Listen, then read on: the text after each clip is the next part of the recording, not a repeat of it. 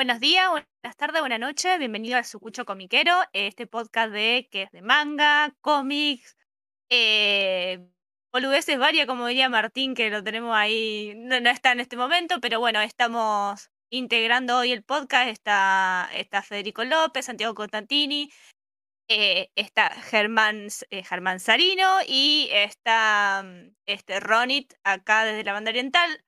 Y tenemos un invitado muy especial hoy porque nos acompaña Germán Tolosa de la comiquería Ubit y más conocido por la editorial Merci. Buenas tardes, Germán, ¿cómo andás? Muy bien, bastante contento de estar acá, principalmente porque, bueno, desde que abrí la editorial en el 2020, es invitado a veces a hablar de cosas editoriales, proyectos, cosas que pueden salir, pero rara vez me invitan en calidad de librero especializado, que está en un trabajo que hago hace 15 años. Entonces, me pone contento tener un espacio para poder hablar de este tema también, que creo que tiene mucha tela para cortar y puede ser interesante para mí y para todos los oyentes también. Así que, contento. Claro, sí, la idea de de esta sección que arrancamos hace ya un tiempo es, conocer un poco el tema de las comiquerías, cómo se manejan las comiquerías, distintos tipos, cómo arrancan cada uno y después también actividades que hacen. En tu caso, manejas la editorial Merci, así que un poco saber de todo, de tus orígenes, de la comiquería, de cómo te manejas, anécdotas. Así que bueno, le paso la posta a Fede, que él es más el encargado de hacer la entrevista. Me parece la primera pregunta que le hacemos a todos siempre es ¿cuántos años tenés y cómo arrancaste con esto? Me parece que la edad es importante porque dependiendo de tu edad, es decir, qué generación sos, qué empezaste a consumir, porque no es lo mismo tener 30, 20 que 50 años. Pero si sos tercera ola, segunda ola de anime. No, pará, tampoco lo mateo, pobre Ger. En realidad hay muchas personas. Pero está bien, porque sabés, Sari, pasamos de una persona de casi 18 a una de 30, como el otro Ger, así que sí, no, claro, está bien. Sí, está bueno ver eso. Perdón. Entonces, bueno, ¿viste? Pues hay gente que... Pero tú que tenía 30... Pero viste que... Tenés cara de 30, así que... Vamos a decir que yo también tengo 30. Y que abrí mi negocio a los 15 años, claro. Que leí editorial 5 cuando era un nene de 3 años. ¿Va? Prodigio. Claro, viste. Bueno, a ver, llega un momento uno se tiene que empezar a quitar años. Yo tengo la gran virtud de que parezco menos de los que tengo, pero algunos tengo. Así que, no, bueno, mejor poner las cosas en contexto y listo. Y no dar números, porque los números son... bueno, en honor a la verdad cumplí 40 este año, así que estoy con la crisis de los 40. Pues, dejémoslo ahí. Bueno, vamos a los orígenes, que es lo que a ustedes les interesa. No, a ver, yo siempre tuve de chico mucho interés en lo cultural. En general, en todo lo que es cultura, siempre me gustó todo. Sobre todo la música y la historieta, son como las dos. Y la literatura anda por ahí. Pero música e historieta siempre fue como lo más importante. Como empecé a leer, primero, revistas y cosas que estaban tiradas por mi casa, cosas que puede tener mi hermano, mi hermana, sean cuentos María de Nahuel, sean algunas historietas. Hay algunas historietas que todavía conservo, por suerte. Algunas se han perdido. Lo normal. Como por Mafalda, ejemplo. Patoruzú, muy común en esa generación. Bueno, Mafalda es una cosa para mí que lo llevo muy en el corazón. Y bueno, siempre me acuerdo que fue mi primera actitud goma de chico, que estaba en una feria del libro infantil. Había salido el todo Mafalda. Salía 50 pesos. Estaba aquí no firmando. Y mi mamá me dice: ¿no querés que te lo compre, que está aquí no firmando? No, ¿para qué? Si ya tenemos las libritas. Después me arrepentí y se lo pedí como una librería. Pero por eso tengo una segunda edición sin firmar, cuando podría tener una primera edición toda Mafalda firmada. Gomas, así, gomas. Eras un nenito, no coleccionista todavía a esa edad. Claro. En la frente, esta cosa de ser muy niño, ¿no? Creo que era el año 92, me parece. Tendré que fijarme, pero... Está acercándose a mi contexto de edades. Bueno, usted que me hizo acordar cuando mi viejo me compró por primera vez año 89, yo creo que tenía 4 años, mi primer Patoruzú, la pagó en Australes, boludo. Y ahí fue, bueno, yo fui más shonen, iba más, viste, a las piñas, a las peleas. Bueno, mi Patoruzú fue mi primera lectura, me acuerdo, patente.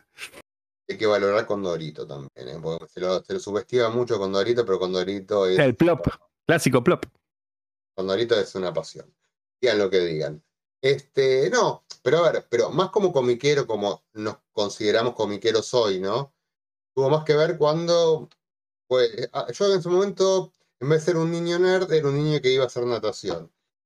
Iba enfrente del hipermercado Carrefour, del de San Lorenzo, y mi viejo me iba a buscar y íbamos al mercado a comprar. Y un día vamos, qué sé yo, yo iba a ver la parte de libros, viste, que es la que me gustaba. Tenía unos taquitos de Superman, un taquito de Superman de 5. El taco 17 que trae el número 41 y 45, portada de él con un rayo acá, ahí. Y nada, me lo compró mi viejo, qué sé yo, Super, nos gustaba Superman por la película de Christopher Reeve, así que compramos, viste, y bueno, y ahí empecé a leerlo, bueno, Byrne, Wolfman, Ordway, Pérez, Mignola en la épica Regreso a Krypton, que es una historia increíble, y bueno, nada, y después fue, una cosa te lleva a la otra. Para mí es importante, como dato importante, ese fue uno. Lo otro fue Graf, porque, a ver, generacionalmente yo sé lo que sería una generación perfil, pero la realidad es que lo que yo consumí fue 5, no fue perfil, ¿sí? Porque, a ver, acá en Capital Federal 5 estaba en todos lados, y gracias a conocer 5 pude leer muchas cosas de Alan Moore, que ni bien acá salieron un par de cosas de Moore, como el anual de Batman, que salió en una historia y salió Broma Asesina también. Bueno, en 5 había más. 5 me llevó a conocer más cosas de Moore y me llevó, bueno, a lo que obviamente es mi gran quiebre mental, que fue leer Watchmen. Watchmen la leí con 12 años y fue, la cabeza me hizo ¡pum!, me explotó de una manera increíble. Yo la compré porque, viste, en 5 te achacaban que Watchmen. No sé, en esa época era imposible conseguir Watchmen. Y me acuerdo que un día estaba un amigo paseando, tique, bajamos en Telequia, en Talcahuano. Tenía una colección de Watchmen ahí, que valía 30 mangos en ese momento, vale, $30. Yo no tenía plata y estuve casi literalmente una hora en ese sótano con el chabón de que nos básicamente, yo rogándole a mi amigo que me preste plata para comprarla. Porque era plata, $30, ¿no? Sí. Bueno, listo, me la prestó la plata. Gracias, Maxi. Hace años que no lo veo, pero bueno, le debo esa. Y bueno, pumba, ahí fue para adentro, fue para casa, la leí y la cabecita me hizo pumba ahí. Y después, bueno, y obviamente una cosa te lleva a la otra. Ya obviamente ya con esto venía acompañado de Miller, de Gaiman, Morrison, de en menor medida de gente como Chaykin, viste, o sea, como que llega un mundo de autoral muy interesante esa época de DC. El Question de O'Neill, que aunque O'Neill no lo consideramos tanto como un autor de cómic para más adulto, más formado, el Question de él es puntualmente interesante, el Squad de Ostrander, bueno, todo ese mundillo, tan locura que yo me haya vuelto un Marvelita, ¿no? Y me haya dejado de gustar DC, pero bueno, estamos hablando igual de que esa época de DC es... Sí, son los 80 de DC, que vos decís, bueno, tiene un peso. El mejor momento que haber tenido una editorial de cómics en su historia, bueno, la cosa del pantano, por supuesto, ¿no? Que se vendía en taquitos... a 4 mangos por ahí, ¿no? Sí, tengo un par de esos tacos. Pensar que se vendía como saldo la cosa del pantano, bueno, pasaba. Sí. Traía, disculpa, Germán, ¿acaso traía en esa época mucho más DC que Marvel, no es cierto? Es que... editaba más DC. Es que lo que pasa es que acá en Argentina teníamos más conocimiento de DC porque nunca había una editorial que sacase con regularidad material de Marvel, y bien. No teníamos las películas de Batman, tanto las de Burton, las...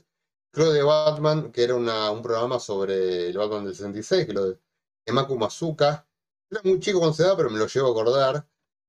Los Super Amigos, que fueron muy exitosos, la serie Wonder Woman de Linda Carter. Había todo un contexto que hacía que el lector argentino conozca más a los personajes de DC que los de Marvel. Porque yo, salvo que me falle la memoria, en esa época, por lo único que podía estar cercano a Marvel era por la serie de Hulk, por la animada de...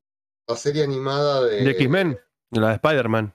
La de X-Men, pero yo estaba pensando en realidad más atrás, la de Spider-Man con... 94 creo que era. 94 sí, creo que era el dibujito. La de X-Men fue importante, pero ya lo de... La anterior. X-Men es un poquito más moderno, dentro del contexto histórico que estoy hablando. Acuérdense que es el 92 de esta serie. Yo estoy hablando justamente del 90 y pico. Sí. Y acuérdense también del impacto que fue, porque encima la daban en tele de aire, la serie de Batman. Sí, la de los dibujitos. La serie animada. Que aparte es maravillosa, ¿no? Porque... Sí. Eso es lo que iba a decir, que me parece que a mí lo que es DC, bueno, lo que es la serie de Batman, es como mucho más dinámica. Yo me acuerdo que la de Batman tenía guiones, tenía bajones, tenía todo. Y vos mirabas, por ejemplo, que me acuerdo que Magic Kid era la novedad, la serie de Iron Man, y vos mirabas el dibujito de Iron Man y era... cuadradísimo, no entendías nada, ¿me entendés? Igual en la mayoría... Pues eso, pasa que esas series que vos decís, las que supuestamente que son todas duras, como viñetas, tac, sí. Nada, no sé. A ver, son productos de época también, hay que entenderlos. Es como la gente que critica a los super amigos. Los super amigos son una poronga, la verdad que es malísima, pero bueno, qué sé yo, para los pibes de 5 años de 1980 y pico estaba re buena. Peor es He-Man y nadie... Para la de los super amigos es la de Hanna-Barbera, ¿no? Fede, corregime a Hanna... Claro. Qué horrible, sí, boludo. Sí. Ah, es horrible. Es como la de He-Man. También estaba Flash de los 90, esa serie que tipo es malísima si la ves ahora. ¿Cuál? La de Flash, la que tiene una temporada. Ah, sí, también. Me acuerdo de esa temporada. No sé si era tan mala, qué sé yo. Hay que entender los productos en su época también. A ver... La Batman de Barton o el Superman de Reeves sí son inmortales, pero bueno, estamos hablando de productos con mucha más altura, con mucha más producción, con todo, o sea... Y hay autores. Superman de Reeves es todo lo que está bien en el mundo, ¿viste? Sí, hay un director... Barton, mucha gente critica, pero la verdad hay que tener cara para criticar a Batman de Barton porque fue totalmente rupturista, entonces, qué sé yo. Es más, hoy que Batman... A ver, hace muchos años que acá Batman es más famoso que Superman, o más exitoso que Superman. Y eso, el principal responsable es Barton. No es ni Nolan, ni siquiera la serie animada, es Barton. Porque lo que la rompió Barton con Batman y Batman Muro fue tremendo. Pero bueno, qué sé yo. Siempre toda la distancia es fácil de criticar. En contexto hay que pensarlo. Sí recuerdo que cuando vio Batman Forever me quería pegar un tiro. Mirá que era chico, tenía 13 años, juego por el estilo y ya... Yo sé que me vas a odiar, pero para mí es la mejor de las noventeras, es la que más me gusta. No sé, ¿será que tiene Jim Carrey? No sé, a mí me fascina. No, pero me disgustó tanto que me gustó más Batman y Robin, ese nivel tiene. Me gusta más Batman y Robin que Batman Forever. Pero por un motivo, lo puedo decir públicamente, yo creo que ya Batman y Robin ya estaba directamente apuntada a la joda. Ya sabes, cuando empiezan con el hockey, ya sabes que esto es joda y la batitarjeta, y digo, es joda, no tiene sentido, ya está. Ya podés ver esa calidad, pero Batman Forever pretende tener una seriedad a lo Barton que no tiene,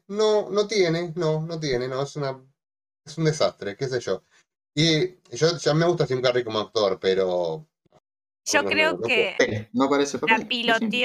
La piloteó como pudo, o sea, a ver. No le salió tan mal el personaje, le salió muy a lo Jim Carrey, a lo que él hacía y lo adaptó a lo que él generalmente en esa época hacía. Entonces que dentro de todo, qué sé yo, yo hablo del personaje de Jim Carrey y del Acertijo. Lo hizo más a su onda, me parece. No, pero yo creo que Jim Carrey era una elección de casting. Igual que aparte Nicole Kidman era una diva, ¿viste? Y Nicole Kidman también falla. Tommy Lee Jones. Bueno, pero vos sabés que Tommy Lee Jones en Dos Caras fue muy grotesco. A mí me pareció grotesco.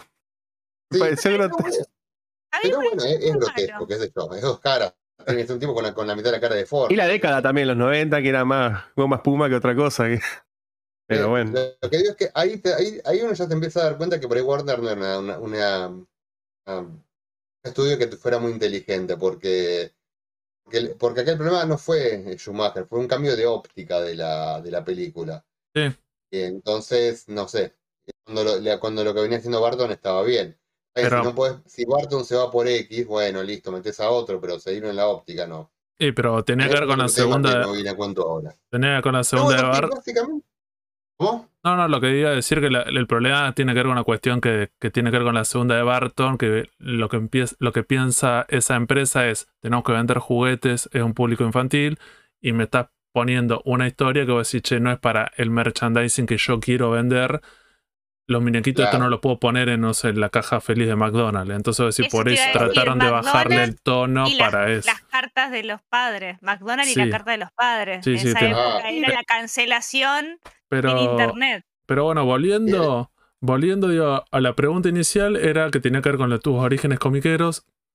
Me parece la segunda parte que le quería preguntar era, tenía que ver con diciendo, bueno, en un momento cambiás, dejás de ser como, o sea, solamente ser comiquero, cliente y toda esa cuestión, y te pasás al otro lado del mostrador y creás, fundás. Esto obviamente sí. Es fruto de una serie de, digamos, de sucesos que más o menos lo voy a intentar rápido.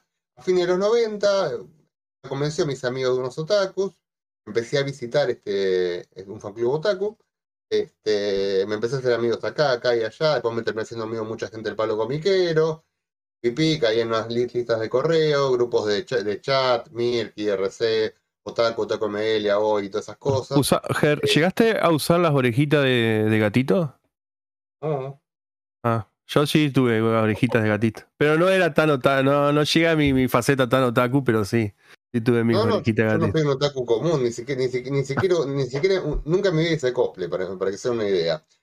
Pero en realidad caí más en el mundo otaku, más por que pasar por circunstancias, más que porque yo quiero tener amigos otakus. Igual era un contexto, viste que fines 90 que explotó y todas las convenciones de cómics ya se volcaban mucho al manga también, viste, y como sí, que no pegaba tanto. Mucho. Tanto Fantabre 99 y Fantabre 2000 no le dieron mucha bola. El manga solo por el concurso de cosplay del 2000, que fue bastante exitoso, que hace poco no me acuerdo de dónde hablaban, lo machirulo y desagradable que era todo, ¿no? Como le gritaban a las mujeres. Sí, sí, hay unos videos. Sí, la Expo Comic. Sí, hay un video. La Expo Comic. Mamá. No, la Expo Comic fue en el 2001, antes de la crisis. No, yo hablo de la Fantabaile 2000. Sí, sí, por eso. Fue el primer concurso que fue como más así, más. En la Expo Comic también pasó, Ger. Eso también pasó. Sí. Pero en la Expo Comic ya el cosplay ya estaba como más instalado con la idea de que fuese parte importante del evento. Creo que la Fanta 2000 fue más como una actividad más que terminó teniendo más éxito de lo que se... O sea, Fanta 2000 fue la última esa, ¿no? Fanta Baires fue la última, ¿no? En realidad, Fanta Baires técnicamente hubo una más que fue tan... Nada, que tuvo el mote de Fantasma Baires. Yo no fui. Fue en Retiro. Y decían, porque yo como estuve, no lo vi, pero mucha gente me contó lo mismo. Los puesteros se ponían a jugar a la pelota en los pasillos de que no iba nadie. Yo dije, hasta que iba tan poca gente, no iba nadie, entonces los puesteros estaban al pedo todo el día y se ponían. Y en un momento se jugaban a la pelota, viste, porque no iba nadie. Un evento de Muñones terminó siendo. En un salón cerca de la Villa de Retiro. No sé, de vuelta, Fantasma Baile. Ganó el mote Fantasma Baile por eso, porque fue como un evento que casi nadie se enteró que existió, fue poca gente. O sea, en realidad, técnicamente deberíamos decir que la última fue la del 2000, porque fue la última que tuvo como afluente masivo, que fue donde venía Lu Ferrigno, y Lu Ferrigno nunca apareció. Entonces vos llegabas, te daban una revistita, que todavía la tengo en algún lado, decía, con la Increíble Hulk así, pero no apareció nunca la Increíble Hulk, que ahí estaba... Habían ido John Casa y Jim Starlin. Hubo un par de autores interesantes. Estaba Casa de ahí, me acuerdo, cuando llevaba poco tiempo saliendo Planetary. Y Jim Starlin, y fue Grant también, porque Grant ya iba todos los años. Creo que el año que nos fue en el 99, me parece. Y bueno, otros invitados. No fue invitado, no estuvo mal, sobre todo para la época, pero en otras cosas es un horror. Bueno, cuestión. Bueno, nada, pero me empecé a hacer amigos en muchos lados. Me terminé haciendo amigos también en el sector comiquero. No, y ahí entré en el mundillo, ¿viste? Me largué en Tassico FXP, pipi. Yo también era bastante MF de Velasco, hice algunas cosas para la Comiqueando, lo ayudé un poco con la prensa. Bueno, pero ya conocía mucho el paño, digamos, aún siendo un mero lector. Claro. ¿Y qué es lo que pasó? Que es el día D, ¿no? ¿Cuándo surge esta idea? Bueno. Lo que ocurrió fue lo siguiente. Tenía un. Yo le compraba cómics en inglés a un muchacho que se llamaba Diego, que vendía desde la casa, ¿sí? Y me gustaba mucho lo que hacía, ¿viste? Yo le compraba bastante, un tipazo. Y había otro chabón que yo conozco que hacía lo mismo en castellano, que trabajaba horrible. Horrible, pero perdón que lo diga, horrible. Y creo que otro también que también era horrible lo que hacía. Trabajaba mal, el pibe que vendía en inglés y trabajaba, el resto eran horribles. Bueno, y a mí lo que se me ocurrió fue otra cosa que mucha gente no sabe, la mayoría no recuerda porque poca gente me conoce de esa época. Es que yo en realidad lo que yo quería hacer en realidad era armarme un poco una movida de ser un vendedor de libros, no de cómics, de libros. Pero con pata para el cómic, porque a mí el cómic me gustaba mucho. ¿Sí? ¿Qué pasó? Bueno, listo. Esa era un poco la idea, empezó a surgir la idea. Fue una reunión con una gente ex amiga, porque me peleé con casi todo, después se lo vamos a contar cuando hablemos de ser amigo y ser cliente, y ese que es un tema recontra delicado, que está, pero estaría bueno hablarlo. Y hablamos, che, estaban puteando a estos dos pibes porque era amigo de ellos y que siempre los dejaban a pata. Alguien debería hacer esto, qué sé yo. Y yo en ese momento me había quedado sin laburo. Había renunciado a mi trabajo porque estaba cansado de que me exploten. Yo nunca fui feliz en ningún trabajo de relaciones de los que tuve. Había trabajado incluso en librerías Distal, que era un trabajo de librería, debería haberlo amado. No, lo odié, pero lo odié porque la gente de ahí era muy chota. Yo no quiero hablar mal de colegas, pero como técnicamente los de Distal no son colegas, puedo hablar mal. Eran una manga de chotos. Está bien. Y bueno, nada, viste, y ahora a todos les debe haber pasado acá el trauma que es buscar laburo. Laburo y no encontrarlo. Es una cosa terrible, porque uno va, aparte de esa época se buscaba con diario todavía, ni siquiera era que, bueno, me quedo en Computrabajo y mando currículum por internet. No, ahí tenías que agarrar el diario, ir a un lugar, hablar con un forro. Vas a un lugar, uy, qué bueno. Viene un entrevistador que te dice, uy, porque sí, yo te veo bien, vos tenés pinta de ganador. Puedo ser exitosísimo acá, ta. Y el laburo era para vender perfumes, viste, en la calle, viste, tipo, con una bolsa. Bueno, nada, eso era muy deprimente esa situación. Así que me había quedado sin laburo y dije, otra vez a pasar por esto de vuelta. Y en esta charla que tengo con esta gente, pling, quedé pensando. Y como yo ya conocía un poco el ambiente, un poco de algunas cosas, empecé a averiguar, qué sé yo, dije, bueno, jugado, qué sé yo, vamos a intentarlo, pero acá pasó algo muy curioso en el medio. Mis amigos, yo escuchaste que nadie estaba 28 millones de euros, así que cuando escuches el programa me van a putear, pero bueno, no importa, el resto de la gente no, así que es divertida. O así. Yo ya lo tenía medio decidido. Y yo había ido a buscar trabajo a Jenny, al Ateneo. Y me llamaron del Ateneo. Me llamaron unos días antes del Ateneo y había ido a dar una entrevista. Bla, bla, bla, bueno, qué sé yo. Yo me seguía con el proyecto en la mente, tío. Y dije, bueno, listo, ¿qué tengo que hacer? Tengo que abrir un monotributo, listo. En esa época no sabía por internet, tenés que irte a la FIPUA. Llego a mi casa, calle Mateu, voy a Mateu Brasil, esperé el colectivo línea 143, para irme en la FIP de Constitución. Y estando ahí, tranquilo, año 2007, junio 2007 fue esto. De repente me suena mi celular, ¿viste? Un Nokia 1100, ¿viste? ¡Hola! Chau, era de Jenny, ¿viste? ¿Qué me querían tomar? Que vaya el otro día a hacer el examen de salud. ¡Wow! Qué bueno, ¿de dónde voy? Estaba bueno, venid a tal dirección, qué sé yo, listo. Mañana 8 de la mañana, sí. Estaba ahí, de repente corté y estaba en la parada de este bendito colectivo esperando. ¿O me voy a la FIPA a abrir o me vuelvo a mi casa para ir mañana a darme el examen de salud y empezar a laburar en Jenny? Bueno. Creo que se entiende lo que dice, ¿no? Sobra decir cuál fue lo que tuve que decir. Fue muy loca la situación, porque no es que me llamaron a la mañana. Me llamaron yo estando en la parada del colectivo. Era simplemente estaba yéndome a la FIPA a inventar un tributo y me llamaron ahí para darme este trabajo. Que aparte era un buen trabajo, porque no que en Jenny sea un gran lugar para trabajar. Quizá lo es, quizá no lo sé. Pero digo, era un trabajo en una librería. Sí. Un trabajo de vender de perfumes en la calle, un trabajo que tenía que ver conmigo, que me podía gustar hacer en un lugar que me podía gustar estar. Era en realidad para el área de música, pero no cambia el hecho, pues para mí la música me gusta tanto como las historietas, así que está bien. Pero bueno, y ahí empezamos. Fui, abrí el monotributo y empecé a buscar proveedores, comprar cosas, y bueno. Me fue bien, qué sé yo. Pero algo que tengo que resaltar, que es importante, es que me ayudó mucho también estar en un momento adecuado, en un lugar adecuado, que es algo que con los negocios es muy importante. A ver, ¿qué era lo adecuado? Esto no existía casi, esta actividad. El que la hacía, trabajaba mal. Aparte, yo ya al estar inmerso en este ambiente, me ayudó también a tener a quién ir a venderle, a quién ir a ofrecerle lugares para decir, voy a hacer esto, te puedo vender esto. ¿Sí? Aparte, la época era mucho más tolerante que la de ahora. ¿En qué sentido? En ese momento vos podías decir, che, quiero comprarme, no sé, poner algo que salió en ese momento justo, video noir de Trillo y Rizzo. Le podés decir a la gente, bueno, bancame, que tengo que ir voy a la distribuidora y te lo tengo para tal día y la semana que viene te lo llevo. Ahora es, ah, no, no tenés el libro en stock y en el día no lo quiero. Sí, sí, sí. Se trabajaba con mucha más civilización, mucha más relajación, todo más relajado. Sí, sí, otros tiempos, otros tiempos. Hoy vivimos la inmediatez. Tiempos que se perdieron, una lástima, pero bueno. Año 2007. Ah, sí, 2007, o sea, hay que pensar en eso. Hay que, 10 años atrás. Hay que pensar el contexto. No hace tanto. ¿Cómo? Que no hace tanto. 15 años. Son 15 años, como que no, un montón de tiempo. 15 años, por favor. Como ¿Cómo cambiaron? Me imagino lo que haber sido eso comparado a hoy es como otro mundo.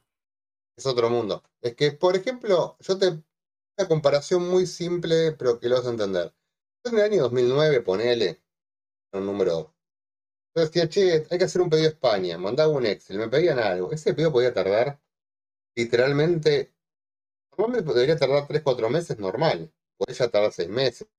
Y esos 6 meses podías llegar a esperarlos y que encima falten barba de cosas. Eso era normal. Y nadie te puteaba. Nadie te puteaba. Hoy. Es, ah, no lo tenés en stock, el tomo que está en España hace 2 semanas, no, todo mal. Entonces, ¿qué es lo que pasa? Bueno, te das cuenta ahí que las cosas han cambiado.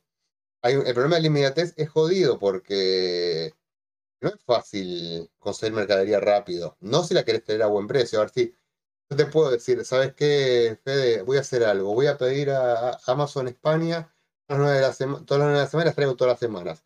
Ah, bien, perfecto, lo puedo hacer. Ahora, si yo tengo que agregarte un margen de ganancia, ¿cuánto sale el libro? Tapa por 48 millones, listo. ¿Alguien quiere pagar tapa por 48 millones algo? No, bueno. Entonces tenés que buscar la forma de poder conseguir un precio módico. Pero eso requiere tiempo, requiere que el proveedor, que la importación, que el barco, que papá.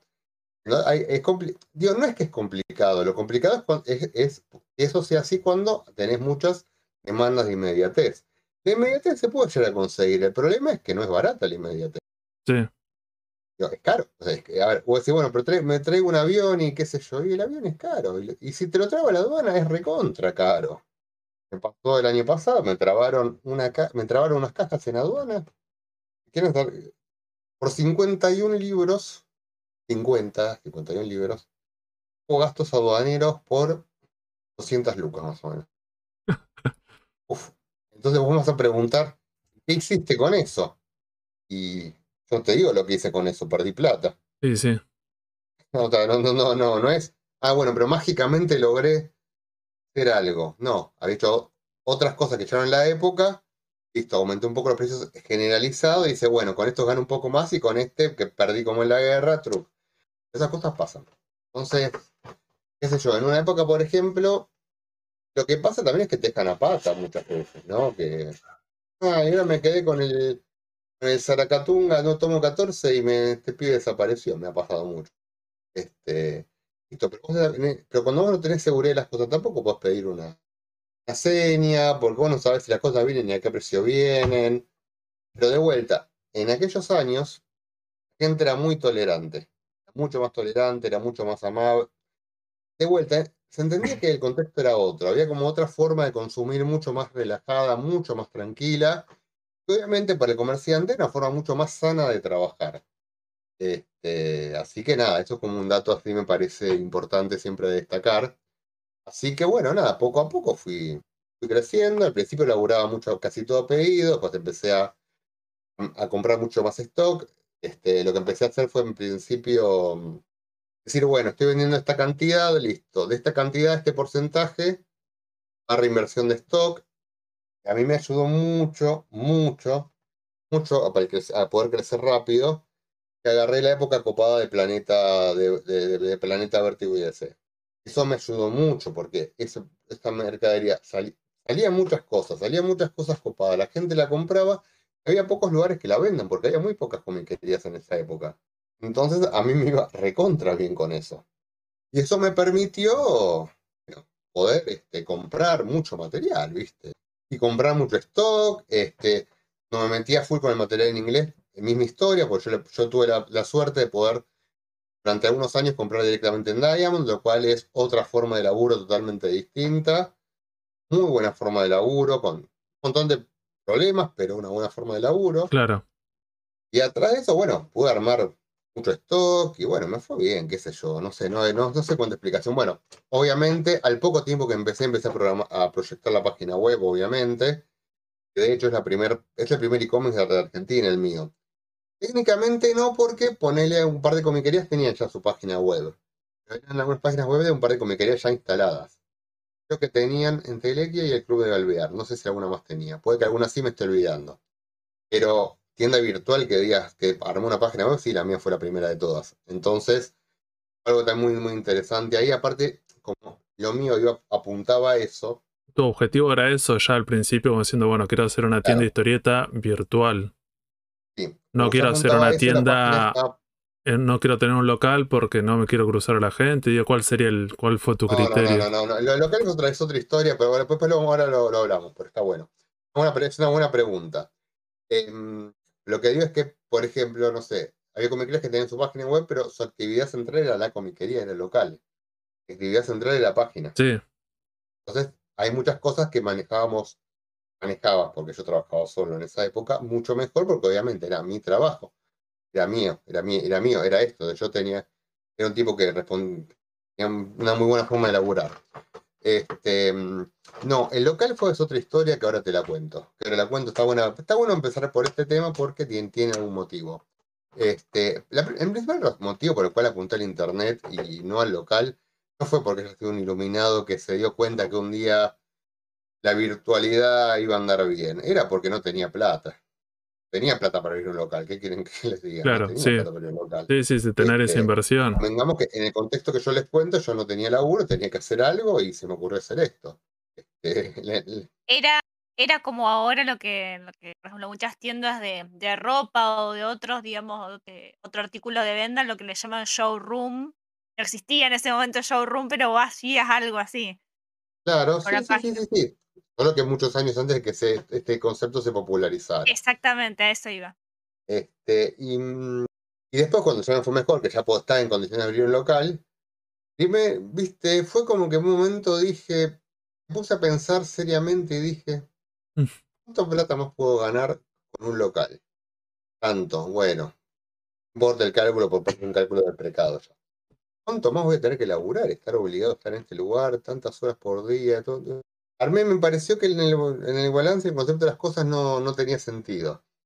No le encontré la vuelta. Me pareció que no valía la pena. Eso cambia.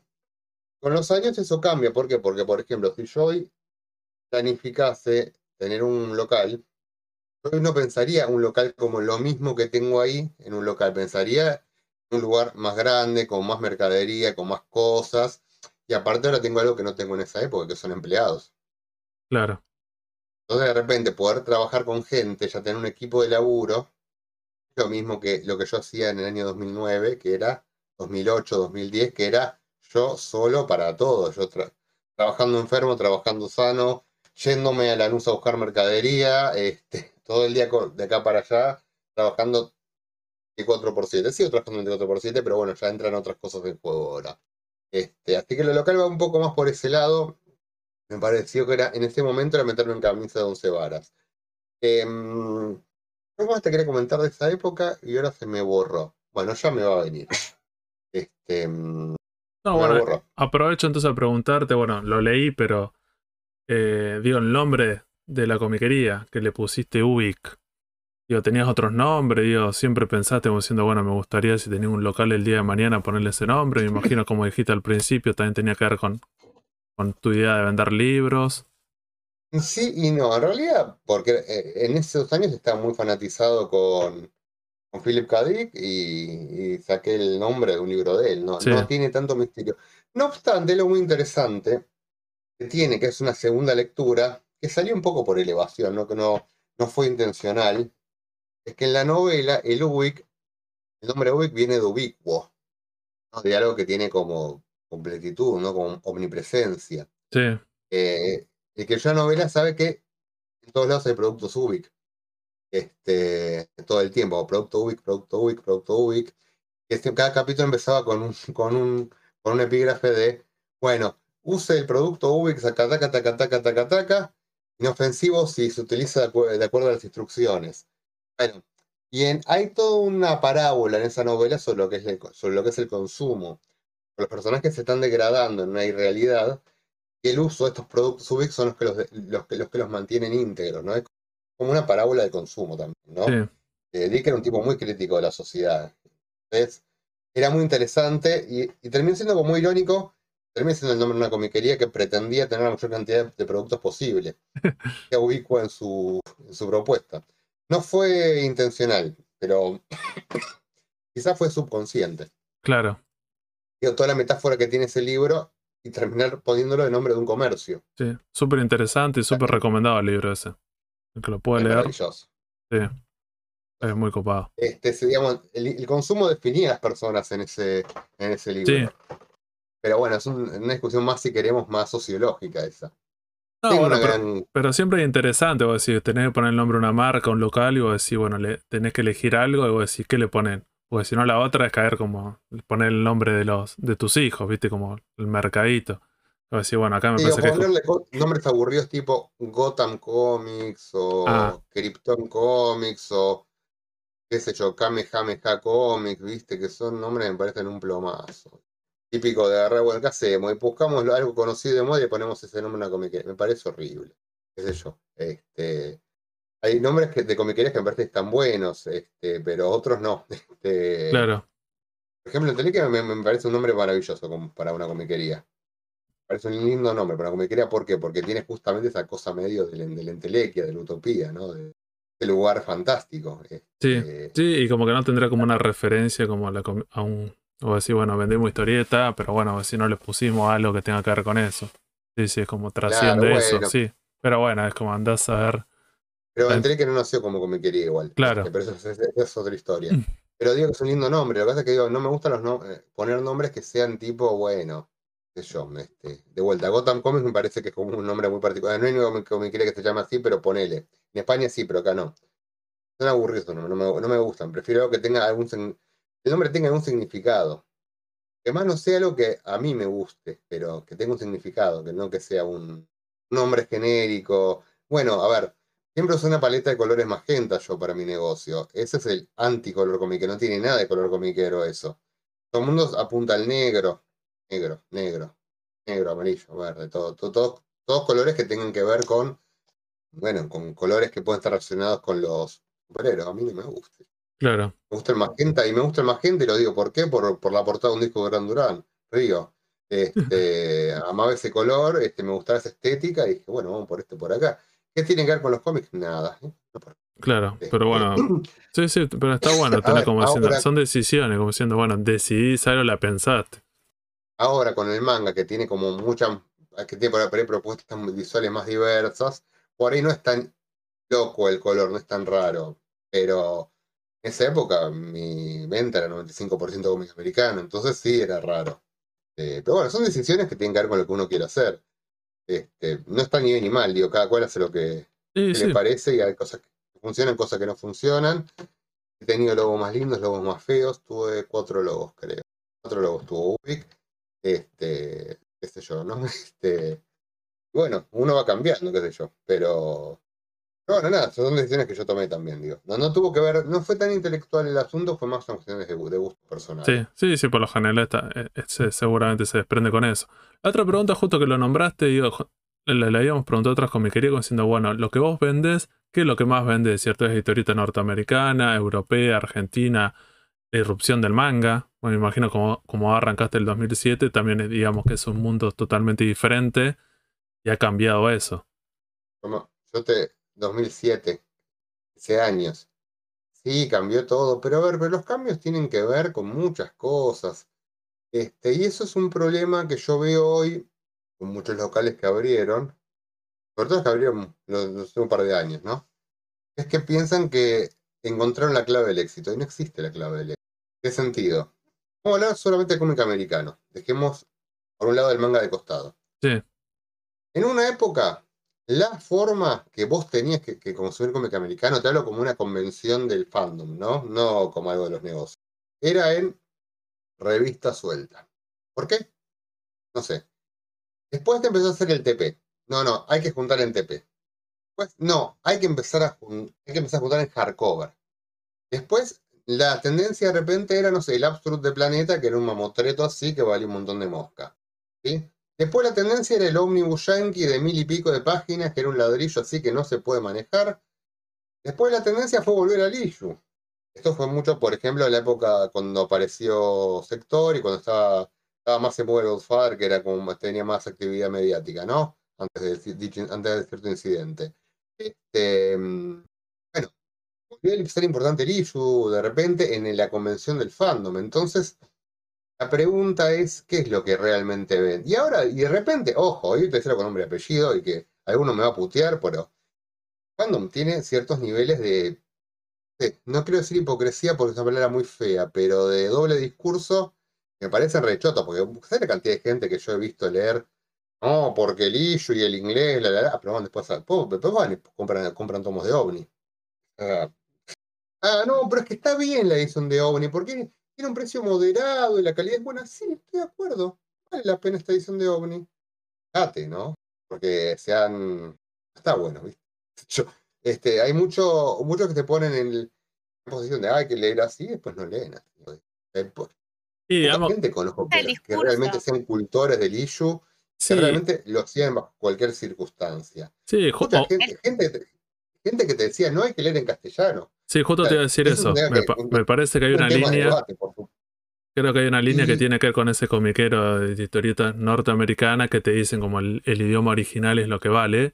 Porque en realidad, si querés leer historieta de otros países, no manejás los otros idiomas. Entonces, medio tramposa la idea, porque el inglés es más popular. Es súper doble discurso. Sí, porque entonces vos decís, el manga anda a leerte en japonés, bueno, nadie sabe japonés y lo lee en traducciones, como decía, anda a saber cómo son, y entonces vos decís, bueno, medio relativo, como hasta dónde sos soldado del idioma original. Es más accesible que el japonés, entonces es anata. Ahora, pero eso ya tiene una cuestión puntual. Es un vicio coleccionista que se le está buscando una explicación racional, pero sigue siendo un vicio coleccionista. Se le pega la traducción. A ver, ¿alguien cree realmente que, no sé, Geoff Johns tiene una calidad de prosa tan profunda que en una traducción se pierde todo? La no. Que está haciendo con la cabeza, no. Y yo creo que no. Hay mucho cómic que es muy cuadrado en su forma de escritura. No es que te estás perdiendo gran cosa. No es que utiliza modismos, son finos de lenguaje. No, la gran mayoría no. Sobre todo hablando del mainstream. De superhéroe que está pensado para un público. Porque, qué sé yo. Yo quiero decirte una cosa, Germán. Ahora que fui a la Crack Bang Boom, yo llevé, qué sé yo, llevé el cómic de Flashpoint, dije, bueno, voy. Cuando vi la cola que había, y me puse a pensar, ¿cuál es el último cómic de Geoff Johns que yo leí? Y leí Tierra 1, y ya ahí me arrepentí de ni hice la cola.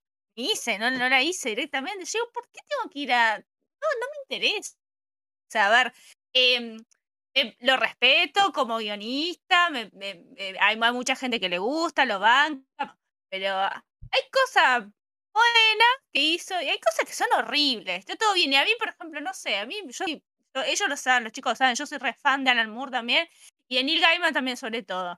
No voy a ir a hacer 2 horas parada ahí para una firma de Geoff Johns. Todo bien, lo rebanco, me parece divino, simpático, estuvo en la charla, todo, pero... No. Y respecto a lo que dijiste de la gente que, ¿cómo se llama? Que lee, digamos, y te exige leer en inglés. Tenés que sostener eso también, porque ponerle que vos no leas manga, listo, japonés, no lees europeo, no necesitas la francés, italiana, nada. Lees solamente issues en inglés, todo lo que quiera, y sostener eso. Pero después, en época de vaca flaca o lo que sea, después si no podés adquirir eso... ponele que lo lees, no sé, digital, lo que sea, pero si no puedes adquirir y compras después cosas nacionales, no está mal que compres cosas nacionales, pero el problema es el que vos decís, el doble discurso.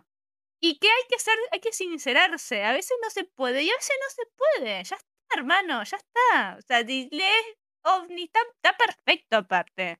A mí yo rebanco la gente que compra OVNI, la verdad que me parece que está bien, está bien. Hay que sincerarse un poco más. Yo te lo resumo con una palabra, no hay que escupir, con una frase, no hay que escupir para arriba. Sí. Y yo, te voy a dar un ejemplo muy concreto, año 2018. El año 2018 fue un año muy traumático para todo el mundo, porque el dólar en pocos meses se fue de 20 a 40. Las grapitas que tenía SC, de Green Lantern, Mr. Miracle, no sé qué cosa, de Caballero Blanco, bueno, todo lo que tenía SC en grapita, que todo el mundo lo miraba con asco, porque el libro, de repente volaron. Empezaron a venderse, no se las pasaban y de repente porque obviamente, a ver, se habían duplicado los precios prácticamente. A ver, SC se había ido de tapa por 30, que estaba en marzo, ponele, 55 en octubre, más o menos, ¿no? Claro, más vale, un libro 30 euros, se te fue la garompa, ¿no? La gente no podía pagar esas cosas. Que fue buscar cosas más económicas. Un promedio de la SC fue entre 40 y 60 euros. Y está en tapa el precio. 40 y 60, por lo menos de lo poco que yo tengo de SC, entre 40 y 60 euros está. Bueno, claro, eso todavía están un poco más moderados en que todo sea mega caro, pero digo, y eso también es otro problema que tiene el mercado de hoy, el importado. Vos entras a la página, novedad de SC, integral, deluxe, papapago, gold, papapago, todo libre arriba de 40 euros, chau, pará, hacemos un 40 poco, es como la base, más o menos. No, que está perdiendo mucho el producto económico. Pero bueno, al margen de eso, bueno, el tema vos me decís, ¿qué se consume? Está la moda, está la tendencia, y eso es totalmente mutable, va cambiando, y a veces te adaptás, y a veces no te adaptás, y a veces se dice en tu ley, a veces dices, bueno, me tengo que bajar un poco los pantalones, qué sé yo. Hay un poco, eso es muy, pero el americano porque es más fácil por ahí de aclarar. Pero con el manga también pasa, qué sé yo, a ver, yo históricamente vendí poco manga, históricamente vendí poco manga porque, a ver, convengamos que hasta hace unos años editaba relativamente poco acá y pocas cosas jiteras. O sea, bueno, vendía bien Dragon Ball, sí, obvio, vale, no te voy a decir que no. Se vendía bien, por ahí, por ejemplo, Naruto se vendía medio mal en aquel entonces. ¿Pero por qué se vendía medio mal? Porque ya la gente tenía las pelotas al plato con LARP. Porque Naruto no tuviera ese interés. Las ediciones siempre eran un desastre. Las cosas siempre salían fuera de término. Y bueno, qué sé yo, viste, eso se la bajaba a mucha gente, ¿no? Pero nunca se vendió mucho manga hasta hace pocos años. Pero yo te voy a hablar igual antes de un boom actual, que es el que seguramente muchos de ustedes estamos felices, que fue con el tema del importado. Yo no le daba mucha bola al manga importado. En un momento, no me acuerdo, fue un caso concreto, vino una chica, me encargó 8.000 cosas, pero de España y de USA. Yo no le daba mucha bola a toda esa movida, porque yo sí le podía dar bola a los artistas clásicos que yo conocía y me gustaban. Tezuka, con compañía, ¿no? Pero no le daba bola a las literas chicas que sacaban cosas, qué sé yo, ¿no? Estaba un poco fuera de contexto, ¿no? Y mira, me encargó 30 libros, ¿no? una linda cantidad de cosas de España. Bueno, le pedí la seña, vino, se lo traje. Cuando vino a esta marca dije, che, esto está re bueno. No sé si los mangas esos estaban buenos como mangas. Estaba bueno, ediciones lindas, productos muy atractivos visualmente. Mucho de la primera época de Milky Way te estoy hablando, ¿no? Ya me parecía que era lo de Milky justo lo que estabas hablando. Sí. Estéticamente Milky es lo mejor que hay, ¿viste? Sí. Estéticamente es maravilloso. Entonces, ¿qué pasó? Dije, ¿por qué no traigo yo esta mercadería? ¿Por qué no le digo esta mercadería? ¿Yo soy medio boludo? Sí, la respuesta es sí, por supuesto. Empecé a traer más esa mercadería. Se me vendía bastante muy bien. A ver, no es que me hacía el negocio, pero de repente era, che, pero fíjate, a veces por no prestar atención a uno cómo se le escapan cosas. ¿Sí? Ahora, hablamos del manga de hoy y el fenómeno del manga de hoy es el tan como barato que pueden sacar Ibrea y Panini. Que para mí, como comerciante, está bueno y no está bueno a la vez. Está bueno porque se venden muchas cantidades, pero es malo por otras cosas. Es un tema delicado porque yo veo, sobre todo, a ver, porque veo que se está moviendo mucho el mercado alrededor de estos productos y me parece que no es del todo sano a nivel mercado. No porque sea manga, a mí el manga sí me gusta. Y muchos de los mangas baratos que salen tampoco me gustan. Muchos de estos me gustan y los sigo. No es por eso, es por otra cosa. ¿Qué estás siguiendo? ¿Cómo? Digo, ¿qué estás siguiendo? Digo, esta serie. ¿Los mangas están saliendo? Sí. Bueno, obviamente One Piece porque es... Estoy comprando Monster, estoy comprando... Bueno, GTO es viejo, pero bueno, también, pero bueno. También está pongámosle que, pongámosle que sí. Había empezado a juntar Kaguya-sama, pero la colgué, tengo que ponerlo un poco al día. Me empezó a aburrir un poco, pero dije, bueno, esto es una comedia, boludo, sigue siendo divertida. Spy Family la junto. ¿Qué más estoy juntando? Naruto también, pero también es vieja. Slayer no la junté, Chainsaw Man tampoco. Algo me estoy olvidando que junto, no me acuerdo qué es. No importa, pero... ¿Cómo? Sensei ya. No me gusta. Sensei me gusta el anime, la parte de las 12 casas, y también, también el arco de Hades, pero el manga me parece horroroso. Me parece feo con ganas. Sí, es Kurumada, o sea, se entiende. Claro. Kurumada, te digo. Ranma la junté española hace muchos años, pero si no la estaría juntando porque la amo también. Ah, está bueno. Has perdonado entonces por lo de Sensei. No, pero Sensei en anime me gusta. A mí lo que me pasa con el tema de las... Genial. A mí lo que me pasa con el tema de las ediciones nuevas... ediciones nuevas. La edición de manga, yo leo manga del 97, 98, 99, 99 en realidad cuando empezó con Ibrea con el tema de Ranma, ¿no? Pero... pasé el formato de 100 páginas al tanco. El tanco para mí fue el formato que más leí, el que más me encantó y el que más aprecio tengo. Pero me acostumbré tanto este último tiempo a ese nuevo formato, el 2 en 1. O el, bueno, el de GTO, ¿no? Viste el de vos, Gerlo, de saber por el de GTO. Y lo lees tanto, porque vienen todos así. Ahora que agarrás un tanco, me pasa que agarro un Claymore y lo empiezo a leer y digo, qué chotada, pues. Es como que quedó allá abajo, ¿viste? No. Obsoleta ahí medio.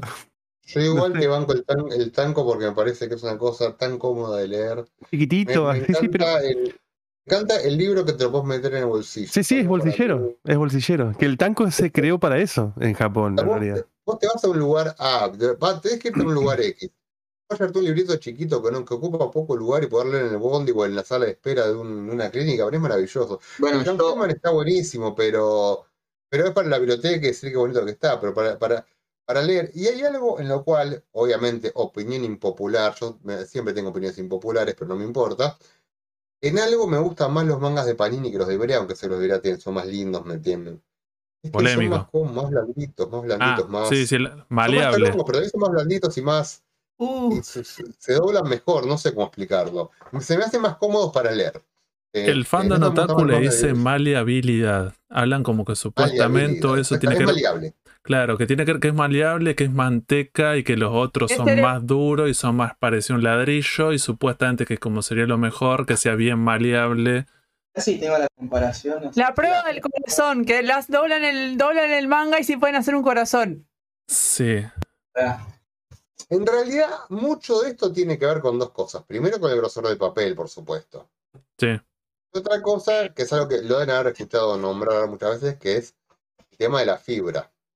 ¿Se llama el tema de la fibra? Sí. Bueno, expliquemos rápido para un oyente si no sabe.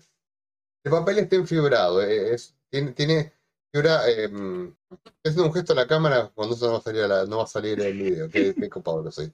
Pero tiene una fibra, punto. Entonces, imprimir en una dirección del papel es distinto a imprimir en otra dirección del papel. ¿Sí? Entonces, a veces para aprovechar mejor el papel se imprime en una dirección o en la otra. ¿Sí? Pero ¿qué pasa? La fibra es distinta cuando esa hoja se dobla en una dirección a que así se dobla en otra dirección. Y eso es lo que hace que a veces ante un mismo papel algunos salgan más blandos y otros salgan más duros. Así de simple. Ahora, qué sé yo, a mí no me gusta cuando se imprime con fibra, pero cuando yo miro, a ver, X manga de Ibrea, que es... gusta mucho la contrafibra, pero digo, para este libro vale, 2 mangos. La portada está divina, la impresión de portada está increíble, tiene un lindo letreado, tiene un lindo lomo, viste, qué sé yo, viste, decís, tampoco pidamos, viste, el oro y el moro, viste, ya, ¿cuánto más que esto podemos pedir?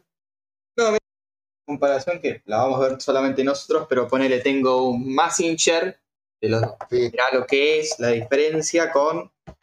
el último, May Navis, que le cambió en la hoja y hace agüita. Y a la gente le gusta esto, hacer esto. A la gente. Sí, sí, poder doblar. Eso, con esto, que era viejo, porque es tan viejo, cuesta.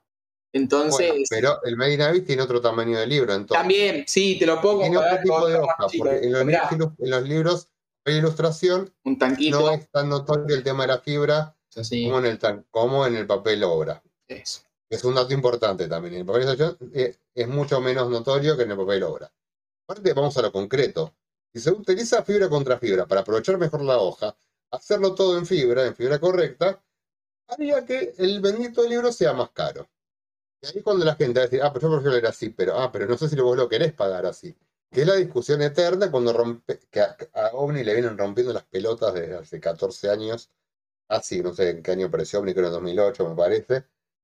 No, más acá porque cuando empezaron a editar Marvel. No, cuando empezaron, sino en 2010, en 2011 por ahí empezar, no me acuerdo.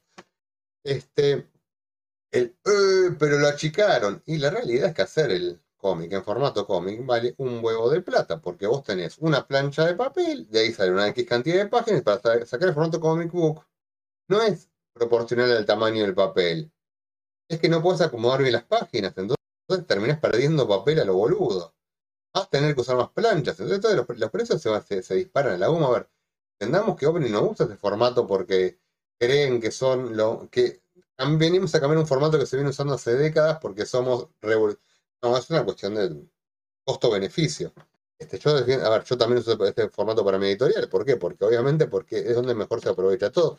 Y por eso todas las editoriales laburan con este formato. De hecho, se dice formato OVNI, pero existe de antes, no lo inventó OVNI. Sí. Bueno, porque de hecho no lo inventaron ellos.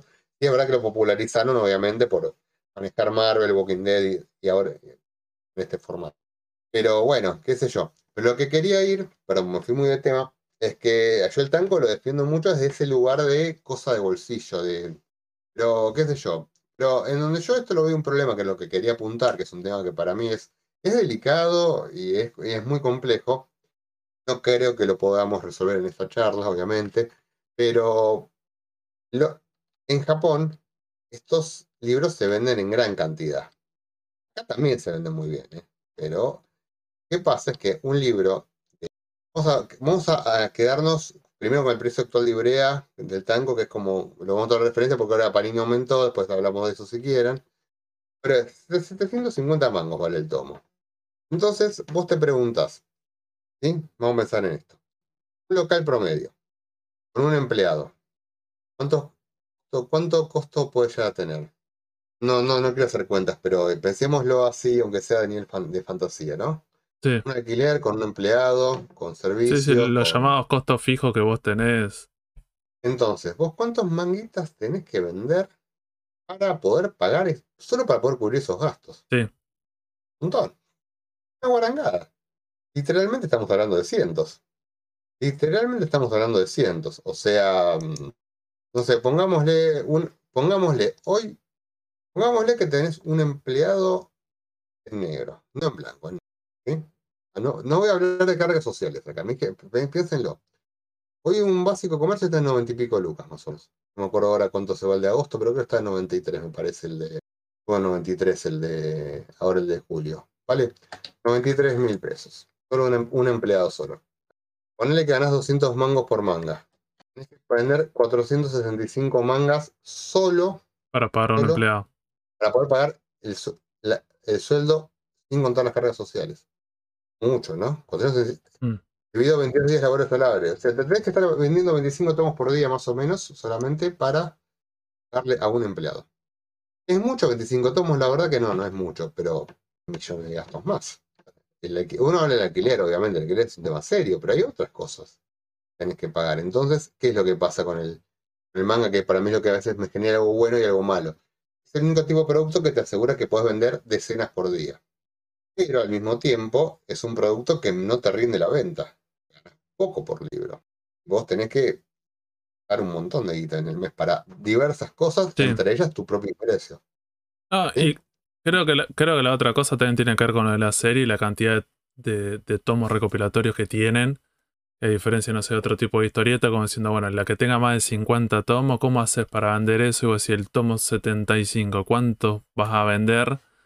Y también te genera, me parece, unos problemas importantes eso. Vos decís, otro tipo de historieta no va por ese lado. No, sí, primero que es verdad, porque por ejemplo, es bueno, ¿vale la pena hoy estoquear a Bleach? Yo no la estoqueo. Por el cabo, decís, ¿quién arranca en este momento Bleach? Vos decís, ¿sabes qué? ¿Cuántos? Nadie.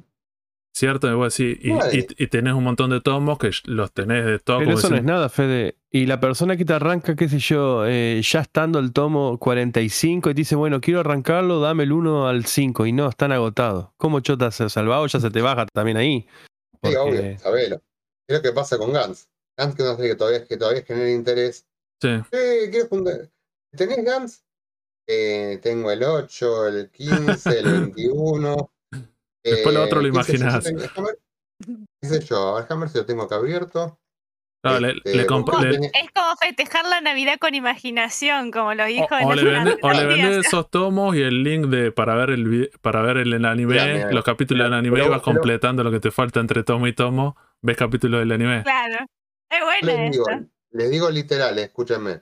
The Gantz, que es una serie que se terminó hace años, pero que todavía se podría vender, ahora tiene disponibles para pedir a distribuidora el 2, el 6, el 8, el 10, el 12, 21, 22, 24, 26 a 34 y 36 a 37. O sea que más de la mitad de la serie está agotada. Empezando por la mayor parte de los primeros. Entonces la pregunta es, ¿y no vas a pedir un tomo 2 de algo para... Que aparte, no, directamente las comiquerías no lo venden. Es así de simple. Claro, sí, los tenés ahí, como o lo tenés ahí y lo tenés que, si el cliente lo quiere, lo tenés que pedir, como dice la distribuidora Germán, y hay que ver lo que se consigue también. Es que aparte no, de vuelta, es que no tiene sentido comprar esto, o sea, y no tiene sentido para el cliente tampoco comprarlo. A ver, distinto es que, por ejemplo, no sé, hace un tiempo, no sé, cuando Ibrea reimprime todo, pum, pum, ponele. Listo, ahí cambió todo, pasó de tener que somos agotados, tener todos los tomos disponibles. Ahora no sé si están todos disponibles, pero ahora tiene la mitad agotados de vuelta, va, qué sé yo. Pero vos tenés series que, qué sé yo, por poner un ejemplo. ¿Vale? Y mirá, Germán, yo el ejemplo más claro, en mi caso, que fue Sailor Moon, que la arranqué retarde y la quise tener ahora de grande, y la mitad estaba agotada y me lo reeditaron de vuelta. O sea, hay series que las mantienen, claro, mantienen las reediciones, que voy a decir, bueno, es lo positivo. Hay series que quedan obsoletas, que para mí es porque se vienen nuevas ediciones, como Gantz, como Bleach, que bueno, Bleach anunció hace poquito la nueva edición. Enche. O por ejemplo, Dragon Ball, que yo quería los 42 tancos, yo estaba obsesionado con los tancos. Y los conseguí justo sobre el final, la completé. Que yo compré los últimos 2 tomos que me faltaban tanco en la librería, los llegué, y a los 2 meses anunciaron la color. Y ya la edición tanco quedó obsoleta, salió del catálogo de Ibrea, ¿viste? Porque querían ellos, digamos, vender la color, la Dragon Ball Color. Claro, bueno, justamente. Claro, vos te decís que a ver si se reimprimen o no se reimprimen, pero bueno, el tema también es que hoy, como salen tantas cosas nuevas todo el tiempo, hay veces... Las cosas pueden no reprimirse porque tenés otras prioridades. Es decir, vos no podés... A ver, yo no estoy en la cabeza de Roberto ni en la cabeza de quien planifique las reimpresiones en Ibrea. Pero si tenés Demon Slayer agotado, no podés gastar plata en Bleach. Si estás limitado en cuándo podés producir, tenés prioridades. Y las prioridades son las series que ahora se están moviendo mucho. Sí, los hits. Para algo están esos hit eventos, esos bestsellers. Claro, por eso, ahí es donde hay un tema también que uno tiene que pensarlo seriamente, pero igual en reconocimiento, porque obviamente Ibrea le da bola a un montón de series para reimprimir, no le da solo bola a los 2 hits, a los 2 mejores hits y el resto que se cae. Le dan bastante bola, pero hay cosas que obviamente que uno imagina que ya no van a tener reedición nunca. Sí, pero... sí, los últimos años, digamos que también eso tiene que ver con, ha cambiado esa empresa, los primeros años Ibrea no era tan así y la mayoría de las series, si no lo seguían en el momento, fuiste. Me parece que en los últimos años metieron una idea de como diciendo, che, tenemos un montón de catálogos, este catálogo estaría bueno que lo podamos vender. Me parece lo que pasa es que los volúmenes de venta de ellos son muy superiores que los de aquella época también. Sí, pues, entonces, por ahí, también. Sí, al principio era eso. Al principio cualquier serie, comprala cuando arranca porque ya fuiste. Sí, o si no la compraba ni bien salía, ya se agotaba, ya está. Ya no había edición, no se podía conseguir. Y era como una sola tirada. Y ahora pasa un poco eso también con Panini. aunque están reeditando, pero en mucha menor No, medida. Igual con Panini hay otra cosa que obviamente, que me parece que también hubo una desinteligencia, porque yo voy a defender a la gente de la distribuidora, de que esa gente sabe que tenían un problema muy grande con la reimpresión. O sea, ellos son los que están pidiendo cientos de Naruto entre todas las comiquerías y no tengo.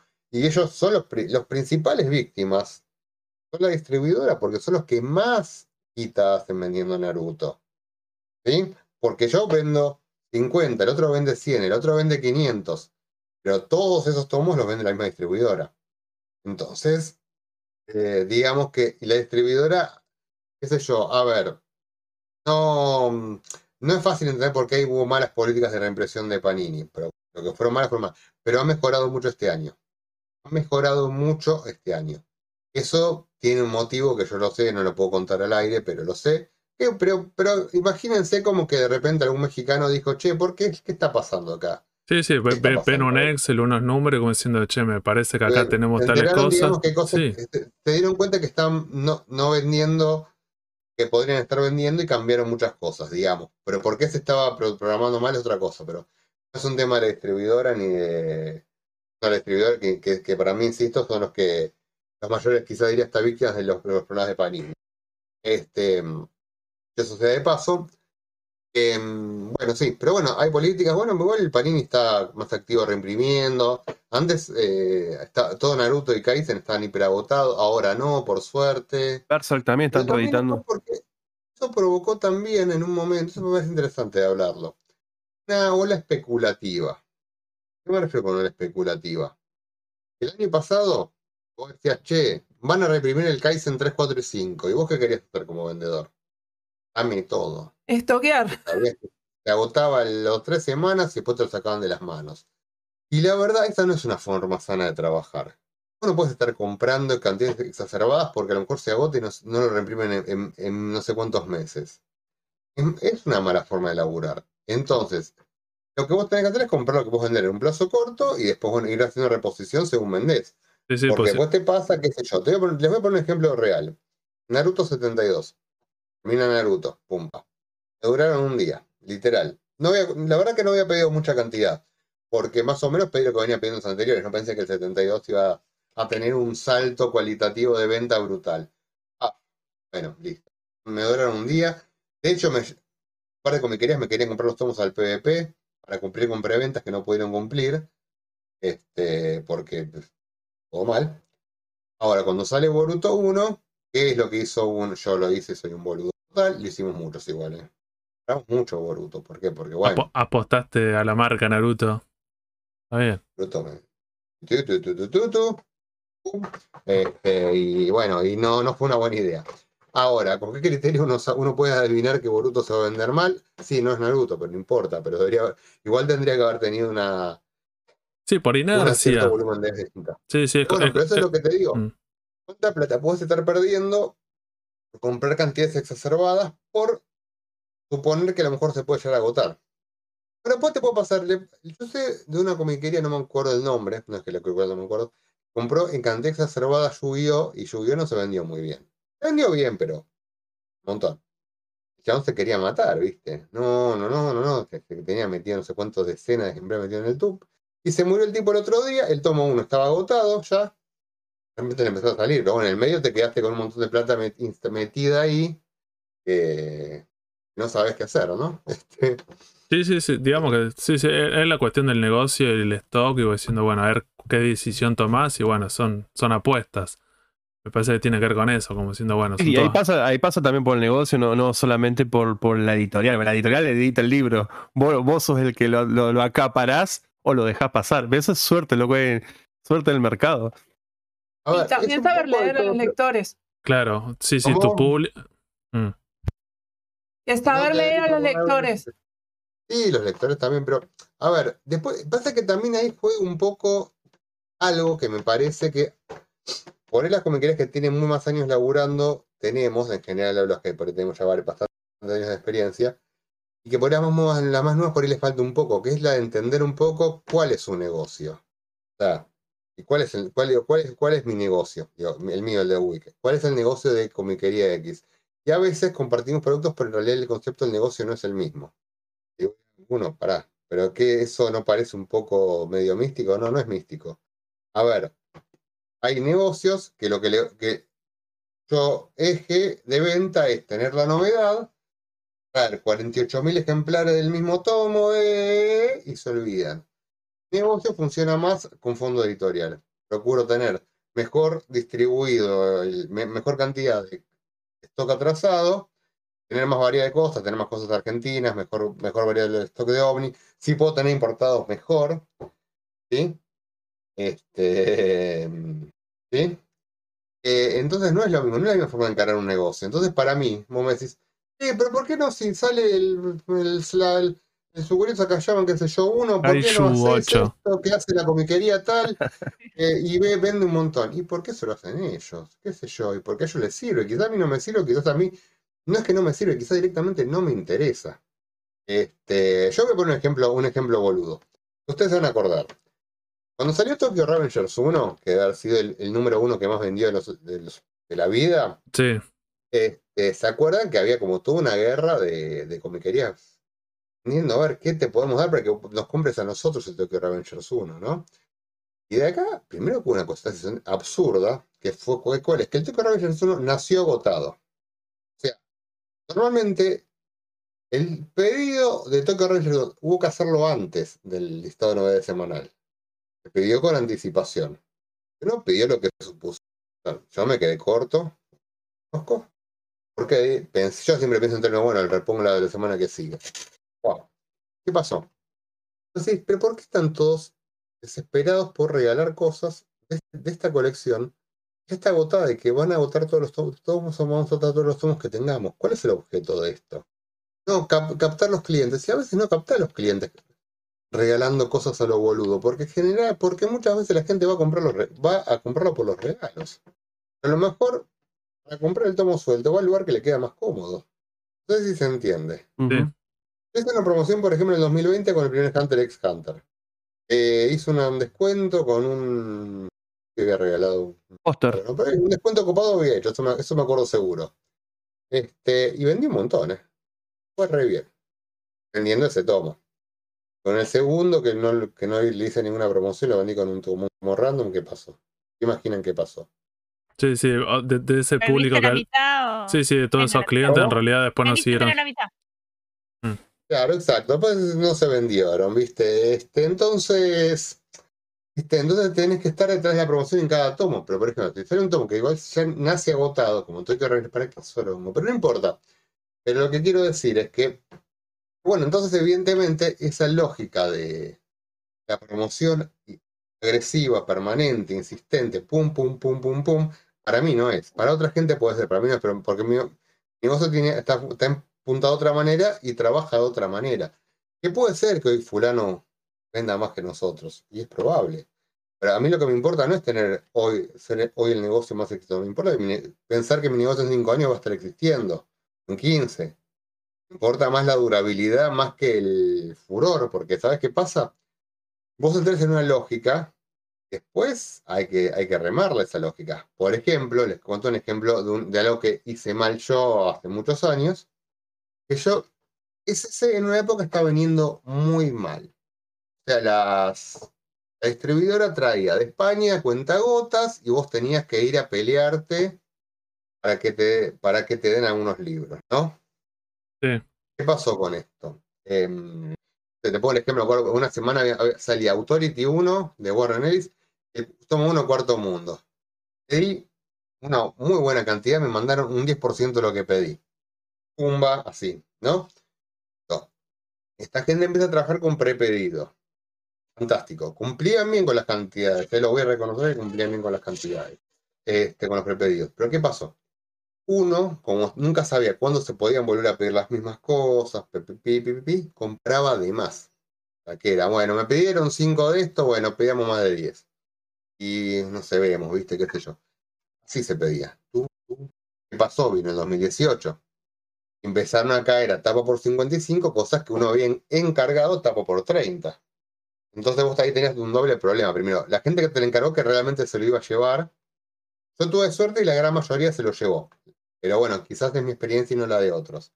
Segundo, más importante, y todo lo que pedí stock, ¿qué hago? Porque no se vende de la misma manera tapa por 55 que tapa por 30. ¿Y qué terminó pasando? Terminé teniendo un montón de guita en libros que no me estaban sirviendo para nada.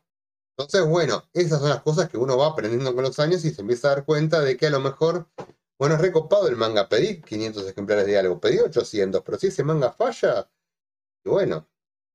Sí, ¿qué haces con eso? Sí, por eso nosotros cuando hablábamos con todo eso, ¿no? Pero, hablábamos con nuestra comiquería, tenía que ver con eso, como diciendo, bueno, no deja de ser de una empresa, un negocio, y vos decís, bueno, tenés que ver un montón de cuestiones, como decía Ronil en un momento, como diciendo, bueno, una variable tiene que ver con el tipo, los lectores o los clientes que vos tenés, entonces vos decís, bueno, con los años ya sabés qué tipo de cosas vos decís, y que tiene que decir que te compran a vos, entonces vos decís, bueno, yo trato de especializarme en esto, porque sé que la gente le interesa o vienen a buscar esto. Sí, me imagino que, bueno, lo que pasa en el presente, que tiene que ver con esta fiebre del manga, esta burbuja, es que sí, que muchos terminan abriendo un local que tal vez solamente venda cosas de Ivrea, y está medio complicado, como diciendo, bueno, me parece para competir con un montón de otros que están vendiendo lo mismo, ¿cuál es el plus? Me parece que tenés que dar, como diciendo, bueno, ¿por qué me eligen? El problema del plus para mí es lo más complejo del asunto. Y ahora lo voy a mencionar, pero antes en el medio te quiero mencionar cierto amigo que tenemos en común. Acordate que dice que hay comiquerías que parecen centros de despachos de Ivrea. Sí. Es cierto. Y es verdad, abre muchas comiquerías sin tener idea de nada y lo que termina pasando es, así como parecen, se van porque no pueden vender nada, no pueden vender mucho. Escúchame, si la propia Ivrea te hace un descuento, te puedes hacer un descuento, un envío gratis. Entonces, no es ni siquiera que tenés que estar discutiendo contra la comiquería de enfrente.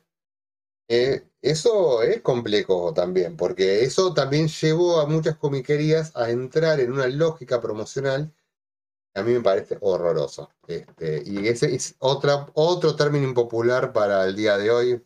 Que bueno, yo tendría que estar haciendo autobombo y estoy diciendo cosas que la gente no le va a gustar escuchar, pero bueno, la honestidad ante todo, ¿no? Una vez me acuerdo que más de uno me dijo, bueno, hay mucha gente que te valora porque no sos careta. Bueno, gracias. Pero bueno, el impopular, pero decir cosas impopulares igual. Claro. No, creo que lo hemos charlado en alguna oportunidad que tiene que ver con eso, que tiene que ver con el manga y estas nuevas comiquerías y que tiene que ver con una lógica que vos decís, si todos están compitiendo con las cosas por lo mismo, me parece que en un momento es como vos decís cuánto vas a apostar y en un momento vas a llegar como un límite, que por eso siempre hablábamos de esta burbuja, que vos decís, bueno, en algún momento tiene un límite y ahí es cuando decís quién va a quedar y bueno, van a quedar las comiquerías, la gente que tenga una experiencia de un par de años, como diciendo, bueno, que tenga ese margen para esa crisis poder... O la gente que realmente facturó lo suficiente para bancarse el embate. Sí. También, aparte, digamos, también considerar, por si vos tenés una comiquería o lo mismo lo planteaste con la tuya, si ¿por qué la gente me va a elegir a mí y no va a elegir a otro? ¿A qué plus le doy yo sea desde todo tipo, sea de la atención, sea de, digamos, de la... Sí, o el material, la diversidad. Entonces, ¿qué es lo que tengo yo? Si solamente vendo, como dijo Germán, si solamente vendo Ivrea, no tengo, ¿qué plus tengo yo? ¿Por qué va a venir otro a comprarme a mí y no a comprarle a otro? Eso también. Es que ese es un... A ver, hay algo concreto. Vos vendés un tomo nuevo, Demon Slayer 22, y posta. Es lo mismo exactamente donde lo compres. Y vos vas a preguntar, bueno, pero hay comiquerías mejores y peores. ¿Cuál? ¿Por qué? No, bueno, fulano es copado, está bien, pero meter un libro en una bolsa y darle una moto, estoy diciendo lo mismo hacer en cualquier lado, por más que el dueño es el más copado del mundo. No, pero fulano, qué sé yo, pone en la bolsita un señalador. Bueno, listo, copado, está bien, pero el libro es el mismo. No, bueno, entonces empezás a discutir que las cosas que se pueden hacer para diferenciar son mínimas, terminan siendo mínimas. Entonces ahí es donde empieza a complicarse, porque obviamente tampoco hay, a ver, la mayor parte de la gente que abre comiquerías, me incluyo, gente que lo hace porque le gusta el material. Por ahí no me gusta Demon Slayer, pero me gusta la historieta en general, en su y mucha gente no está formada en negocios, está formada en comercio. Hay gente que no sabe qué es un comercio, mucho menos tiene una formación de marketing. Ponele, yo estoy formado académicamente en todo ese palo, ¿sí? Y estando formado te digo que realmente hacer las cosas bien es imposible. No es imposible, pero es muy difícil. Porque no es solo tener una buena idea o una buena predisposición. Tenés que tener gente, tenés que tener equipo, tenés que tener una dirección, tenés que tener un plan de laburo, tenés que tener una dirección objetiva hacia dónde querés ir. Planificar eso es complejo, es difícil. Más difícil aún es poder sostenerlo, porque dicen, no, bueno, porque ahora esto. A mí cuando, por ejemplo, se pone en moda el Instagram, todo el mundo, el Instagram. Y yo estaba bien, me importó el Instagram. Pero fulano está todo el día y vende un montón por el Instagram. Bien por él, yo no estoy dispuesto a estar todo el día en el Instagram respondiendo, ¿saben? ¿Por qué? Porque siento que es más productivo estar resolviendo que la bendita base de datos de la página web tenga integridad y funcione bien, ¿sí? Decisión personal, obvio, más vale, quizás otro prefiere estar en el Instagram y anotar en un papel, fulano me pedía el Demon Slayer 22, está perfecto, yo prefiero que mi página web ande, que la gente pueda darle clic y llevárselo. Aún así, mucha gente tiene una página web donde puede darle clic al Demon Slayer 22 y llevárselo. Y es lo mismo al final. Entonces, ¿cómo encarar eso? Es complejo. Porque es muy difícil. Más que muy difícil, encontrar una diferenciación es algo extremadamente complejo. No lo puede hacer cualquiera. Y quizás hasta te podría decir que hasta ni siquiera puedo hasta afirmar que no se puede. Porque al final... A ver, piénsenlo en su barrio. ¿Dónde van a comprar fiambre ustedes? ¿A qué almacén van? Es una pregunta que le hice en serio. Porque yo tengo 3 mercaditos. Tengo 4 mercaditos abajo del edificio. Y voy al segundo que me queda más cerca porque tiene mejores precios y mejor calidad de las cosas grandes. Yo voy al que sepa quién es Goku y quién es... No, vos sabés que a mí me gusta, yo tengo mis mercaditos, suelo ir al que tenga la mercadería más fresca, fuera de joda. No, porque viste que siempre por ahí capaz que te van, no sé, a un super medio y nada, no es lo mismo. Yo suelo ir a dos, yo suelo ir a uno que está barato y a otro que, y cuando me tengo, por el mes me surto en el que está más barato, pero si me falta en el momento voy al que me queda más cerca. Bueno, todo lo que están diciendo es lo que necesitaba que me dijeran. ¿Por qué? Porque en realidad jamón compras en cualquier lado, pero él hace predominar el precio. Él hace predominar la cercanía y ella hace predominar otras cuestiones. Él tiene más barato, pero en otros casos va a otro lado a comprar. ¿Qué quiere decir? Que para comprar el mismo producto, ¿sí? ¿Qué quiere decir? Hay distintas formas de encarar cómo ir a comprarlo, ¿sí? Hay formas de verlo. Entonces la pregunta es, ¿vos podés ser el tipo que lo tenga más barato? Sí. ¿Podés ser el tipo que lo tenga más fresco? Sí. ¿Y podés ser el que esté más cerca de todos? No. Por eso tenés que tener un local al lado de cada casa. Eso sí. No lo podés hacer. Entonces vos, como comerciante, como un fiambrero, tenés que poder elegir y decir, bueno, ok, ¿cómo yo encaro este negocio? Listo, yo traigo jamón barato. ¿Y qué marca vende? Y la que haya, qué sé yo. La que se consiga barata la vendo barata, porque viene la gente acá a comprar barato. Ok, ¿a él le importa el que esté fresco? Bueno, el que esté fresco tiene que comprar fiambre fresco. Y bueno, de buenos... Para que asegurarte que esté fresco, ponete, tengas que comprar fiambres de buena marca. Va a ser más caro ese fiambre. Pero vos acá tenés una forma fácil de poder encarar a dónde lo vas a apuntar. ¿A diferenciarte por precio o diferenciarte por calidad? ¿Sí? En el mundo del cómic es más complejo, porque el bendito Demon Slayer 22 va a ser lo mismo en todas las comiquerías que haya. Entonces, ¿qué te lleva vos a comprar en un lugar y no en el otro? Bueno, y hay tantas razones posibles como gente dispuesta a comprar lo que haya. Yo te pongo el ejemplo más boludo del mundo. Tengo, abajo de mi negocio hay una veterinaria. Es un pibe que trabaja y le gusta comprar manga. O vos pensás que puede existir la mejor comiquería del mundo, pero ¿va a ir a esa comiquería si tiene alguien que posta se lo vende en la puerta donde trabaja? ¿Tiene algún sentido? No. Puede tener un sentido algún ítem puntual alguna vez por algo, pero a líneas generales no, va a comprarlo en un lugar que le queda cómodo. Entonces, te queda cómodo el precio, son todas cosas que Es que el precio es un tema, porque tenemos todos precios unitarios. Podemos variar una promoción, pero los precios terminan teniendo todos a ser el mismo.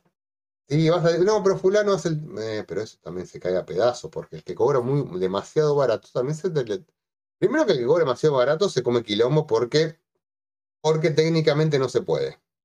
El libro precio unitario de venta. Por eso, sí. Por eso está 750 pavos en todos lados, más allá que alguno te haga un 10% por pago en efectivo. Y creo que el tope es 10%, ¿no, Ger?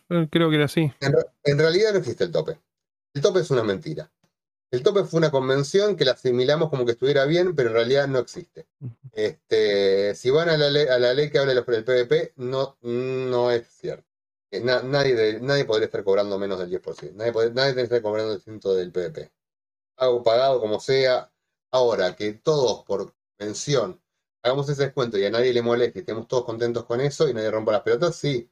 Pero si es por la ley, no. Lo que pasa es que, bueno, esa ley... Yo tengo una historia muy interesante, que es así. Yo cuando empecé a vender, yo hacía un 15% de descuento sobre los PDPs. Y digamos que cierto establishment me tiraba cascotazos. ¿Sí? Por eso yo lo que decía antes que había sido un ser polémico y ahora todo el mundo quiere hacer descuento, ¿no? Pero bueno. Yo, preocupado por lo que me podía pasar, fui a hablar con un abogado especialista en estos temas, ¿no? En comercio y bueno, un tipo que estaba en el palo editorial. Y me dijo, sí, a ver, me dice, ¿qué puedo hacer con esto? Me dice, mira, Germán, acá no existe un centro de defensa donde alguien te vaya a denunciar y te caiga la policía. Me lo dijo medio así, porque no seas boludo, pero bueno. El tipo lo que me explica es que sí, acá lo que puede pasar es que alguien te pueda demandar. Me dice, pero una demanda judicial es una demanda judicial. Nadie, dice, es muy poco probable que alguien te haga una demanda judicial por algo que... Otro pues dice, vos podés ser un vendedor chiquito, ¿dónde es poco? Sí, bueno, entonces digo, ¿cuánto le afecta a vos al negocio? ¿Quién pondría un abogado solo porque vos podés sacarlo de venta por esto? Nadie. No, listo. Sí tuve unos problemas con distribuidores porque, ¿por qué? Porque yo les chupaba un huevo, pero de última los clientes de ellos no les chupaba un huevo. Entonces le tiran, no, les enquilamos. Bueno, entonces los otros, hay una de los distribuidores y bueno, listo. Dejo el 10% en efectivo y nada más, todos contentos, que nadie rompa las bolas, listo. Ahora, eso legalmente tampoco está bien. Nada está bien. A ver, lo que hacen editoriales en las ferias que te ponen descuento del no sé cuánto, tampoco está bien. Las preventas no están bien, nada está bien. Lo que pasa es que lo que hacemos todos acá es hacer lo que nos puede rendir hacer para poder hacer que nuestros negocios salgan a flote. Una cosa que yo aprendí, a ver, como comerciante... Siempre había detestado las preventas de libros, ¿no? Cuando empecé a editar, no las usé nunca. Pero ¿saben qué? Entendí por qué existían. Entendí por qué existían y por qué... Y acepté, dije, no sé si está bien que otras veces la hagan, pero por lo menos entiendo por qué las hacen. Tienen motivos nobles. Y el motivo noble es que generalmente tampoco es que la comiquería vamos corriendo a decirle, che, loco, sacaste este libro de Grimbao, dame 500. No, es... Dame uno, ¿viste? Y vos tenés que pagar el libro y es un dinerito, ¿no? Vos los libros tienen que recuperar rápido, entonces tienen que poder hacer una opción promocional que les permita recuperar un poco de lo que cuesta una imprenta. Por eso yo digo, aunque yo no lo haya hecho, ahora lo entiendo. Cuando no era editor no lo entendía eso. Bien. Ahora que estás del otro lado, como habíamos hecho al principio, empezaste a ser comiquero, lector, después te pasaste al otro lado, la parte de la venta, y ahora estás como en otro lugar. Porque bueno, al parecer te gusta seguir metiéndote en otros lugares, como diciendo, bueno, seguís creciendo o seguís expandiéndote. Y me parece que estaría bueno hablar de eso, de tu otra pata que tiene que ver con la edición, ¿sí? Estamos hablando de Merci. Sí, pero bastante porque quiero volver un poquito para atrás, porque el tema anterior es un tema que tiene un par de cositas todavía para sacarle una puntada más. Bueno, nada, son convenciones que tenemos, no es que el libro se puede vender o no se puede vender, pero técnicamente los libros valen todo lo mismo. Sí. ¿Sí? Y la pregunta entonces acá es, ¿cómo te diferencias? Y ahí es donde yo empiezo a lo que quería decir ya hace un rato, es que muchos empezaron a manejar la diferenciación a partir de los regalos. ¿Sí? O sea, yo por ejemplo, hay una comiquería... que regala literalmente 4 cosas con la venta de un manga de 750 mangos. 4 cosas, o sea, señalador, imán, bolsa y algo más. No me acuerdo. ¿Sí? Y vos ahí te preguntas, che, ¿esto no será mucho para un libro de 750 mangos? Pero en serio me lo pienso y lo pregunto, porque esto es plata, esto es trabajo, esto es todo. Entonces ahí te das cuenta cuando la diferenciación empieza a ser como un tema, ¿viste? Porque si vos la única forma que tenés de diferenciarte de el que tenés enfrente es poner más regalos, algo malo está pasando. No, y yo no digo que estén haciendo las cosas mal, digo, algo malo está pasando a nivel mercado. Sí, es una de las cosas que siempre hablamos, que en realidad tiene que ver con el mercado y lo que se está produciendo, y que en realidad no sé si hay tantos lectores compradores que vos decís, bueno, hay tanta producción, este volumen, y que en realidad sí hay un montón de comiquería, un montón de cosas editándose, estos títulos, las novedades semanales, no hay tanta más gente en esto. Entonces también me parece que en un momento, cuando hablamos de la burbuja, también tiene que ver por ese lado. Es como en un momento diciendo, bueno, me parece que esto no se puede sostener tanto tiempo y que un montón de gente va a salir perdiendo claramente. Claro. Lo que yo decía al principio, ¿cuánto manga hay que vender para poder mantener todas estas estructuras de costos? Un montón. A eso sumarle que estás bajando rentabilidad a lo bruto poniendo un montón de regalos. Sí, es una apuesta. Vender más cosas todavía. Entonces tenés que entrar. Es un círculo vicioso porque... Sí.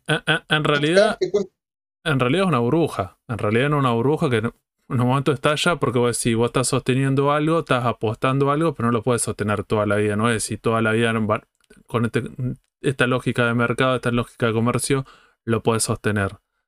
Y claro, te estás jugando la vida. Deja de ser promoción. A ver, la promoción tiene tres fines, principalmente. Lo digo desde el aspecto más académico, si queremos. Posible fin uno, sacarte encima cosas que ya no funcionan, que ya no se les pasó el cuarto de hora. Función dos, excedente de stock. Sobra mucho de un producto, metes promoción.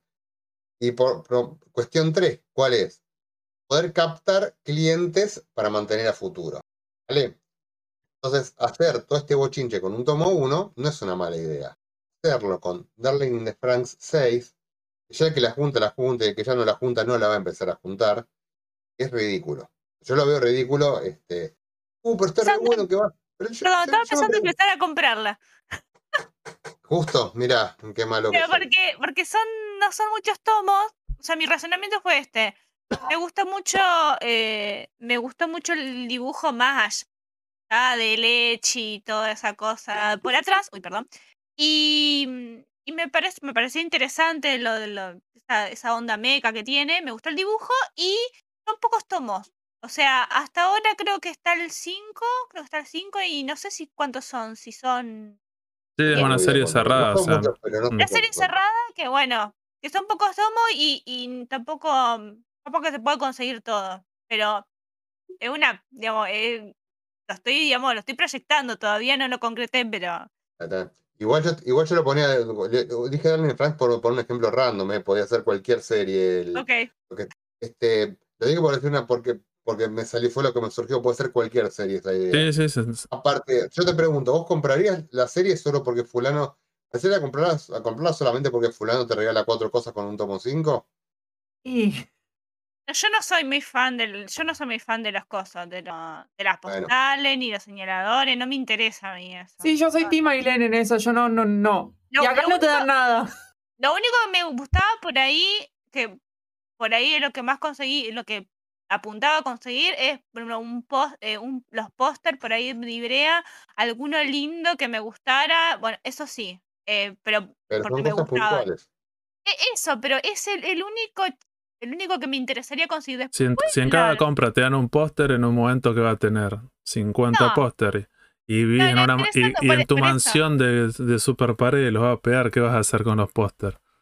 O vas a tener una caja llena de pósters. Sí. Saco el dibujo la comisión del Catena y pongo el póster.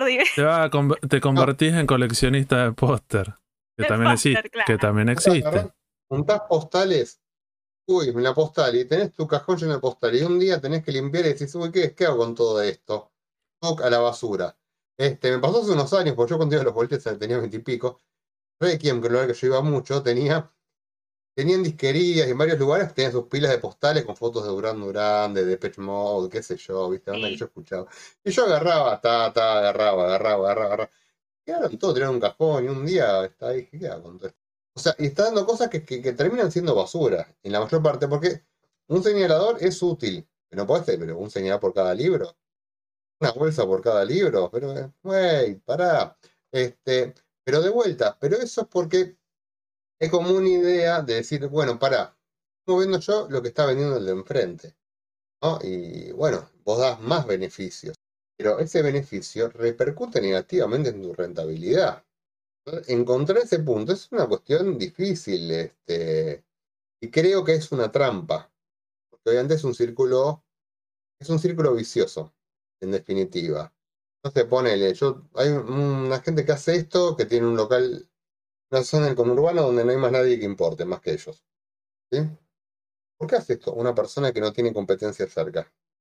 Me gustaría pensarlo, porque realmente sí, pero no tenés, no estás en el centro que tenés varias comiquerías, estás en un lugar donde no hay nada. Claro, lo que vos tenés es maravilloso para la zona en la que estás.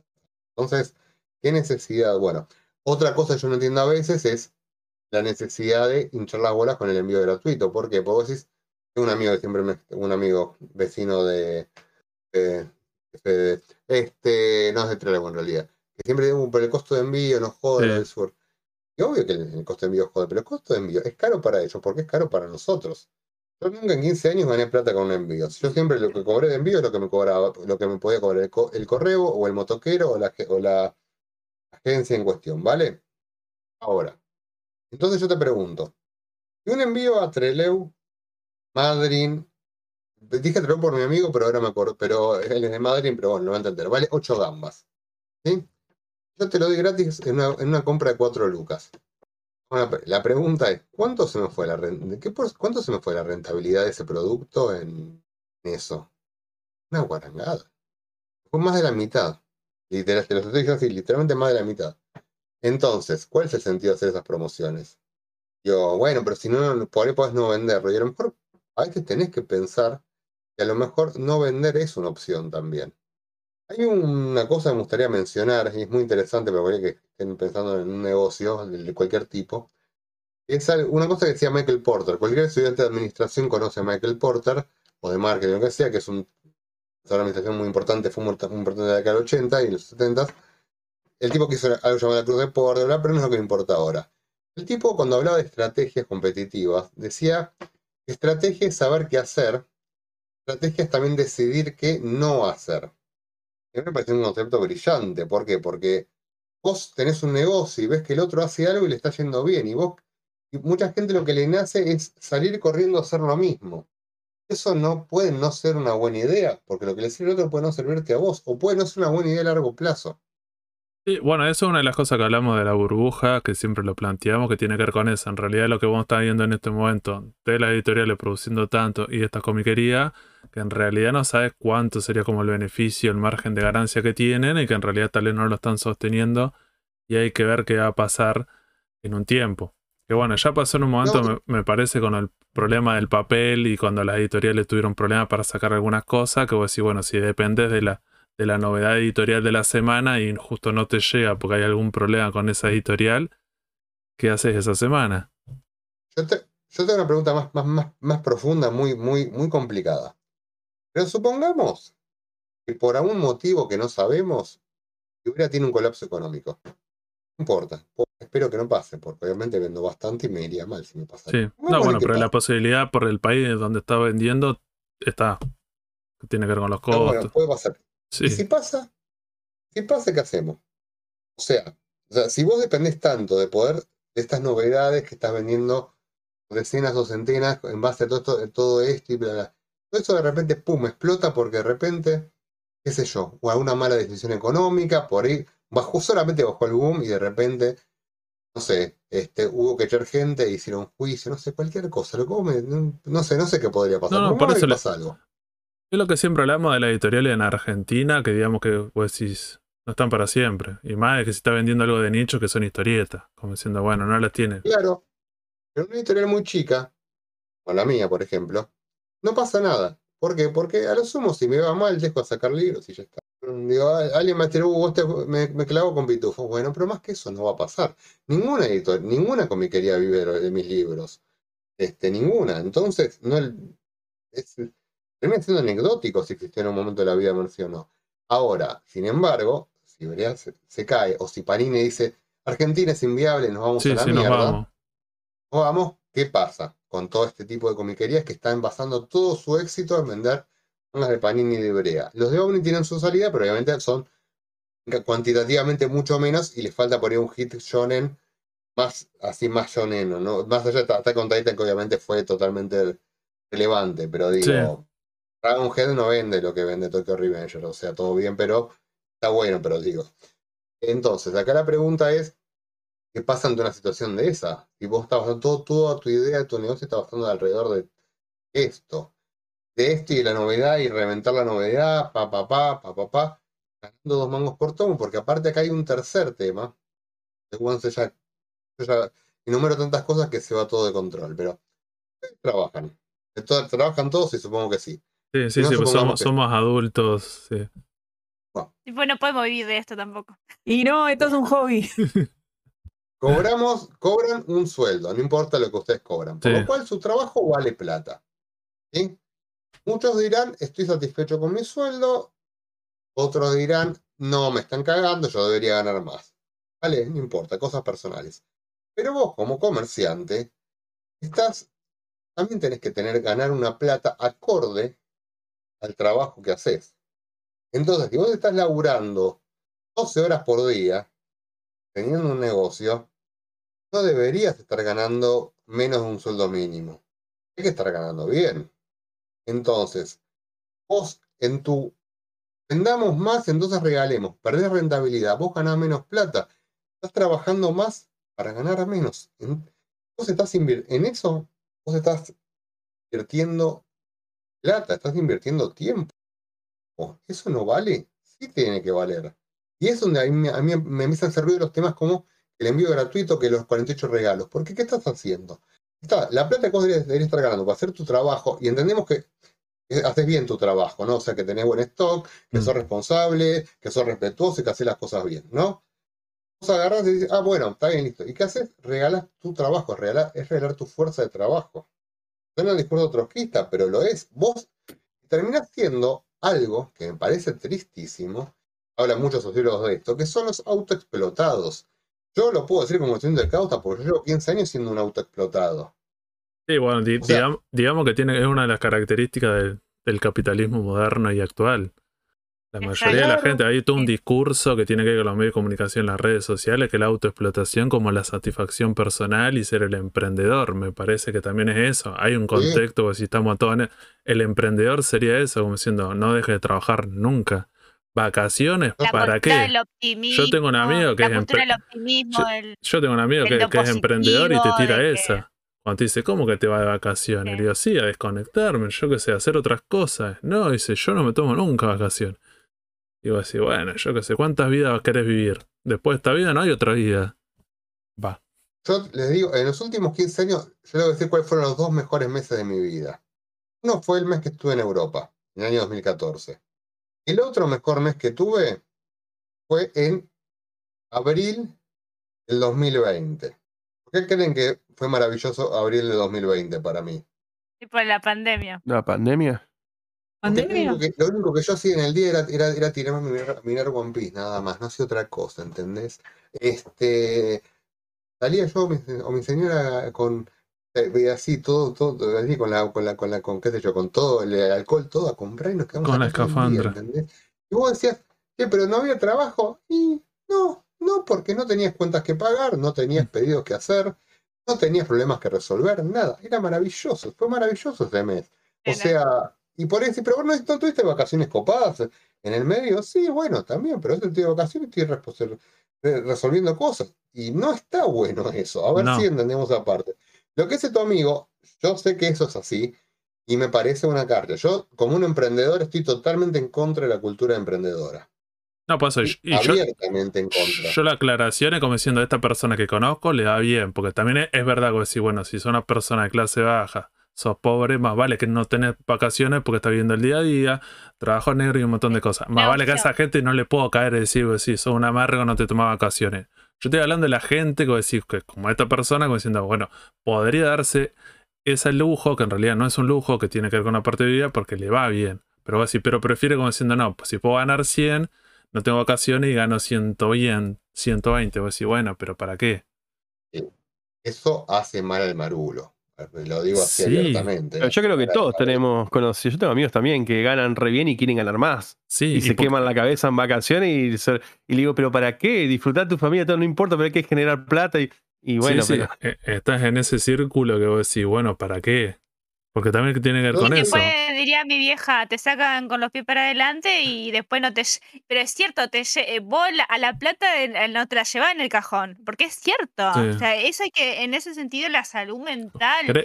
Esa es una cuestión. ¿Creen que son faraones que lo van a enterrar en una pirámide con todas sus riquezas para ir al inframundo? Vamos todos al mismo lugar, la misma tierra, todo igual. Yo cuando muera quiero que me haga un altar así, con todos mis mangas, mis cómics, mis álbumes. En un nicho metemos todos los...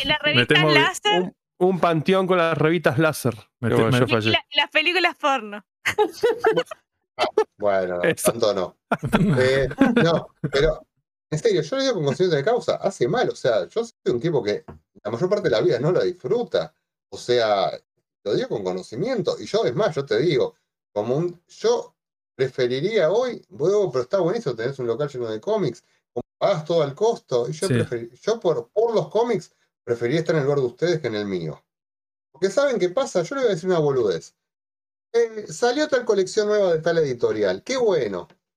Pero es muy difícil a veces no agarrar un libro, leerlo, y no asociarlo a un montón de problemas que tuviste en la semana. Porque si vos tuviste un problema discutiendo con la sección de cobranzas de Ibrea, ponele, y estás puteando en 48 idiomas, tengas o no tengas razón, no importa, cuesta leer un tomo de la editorial.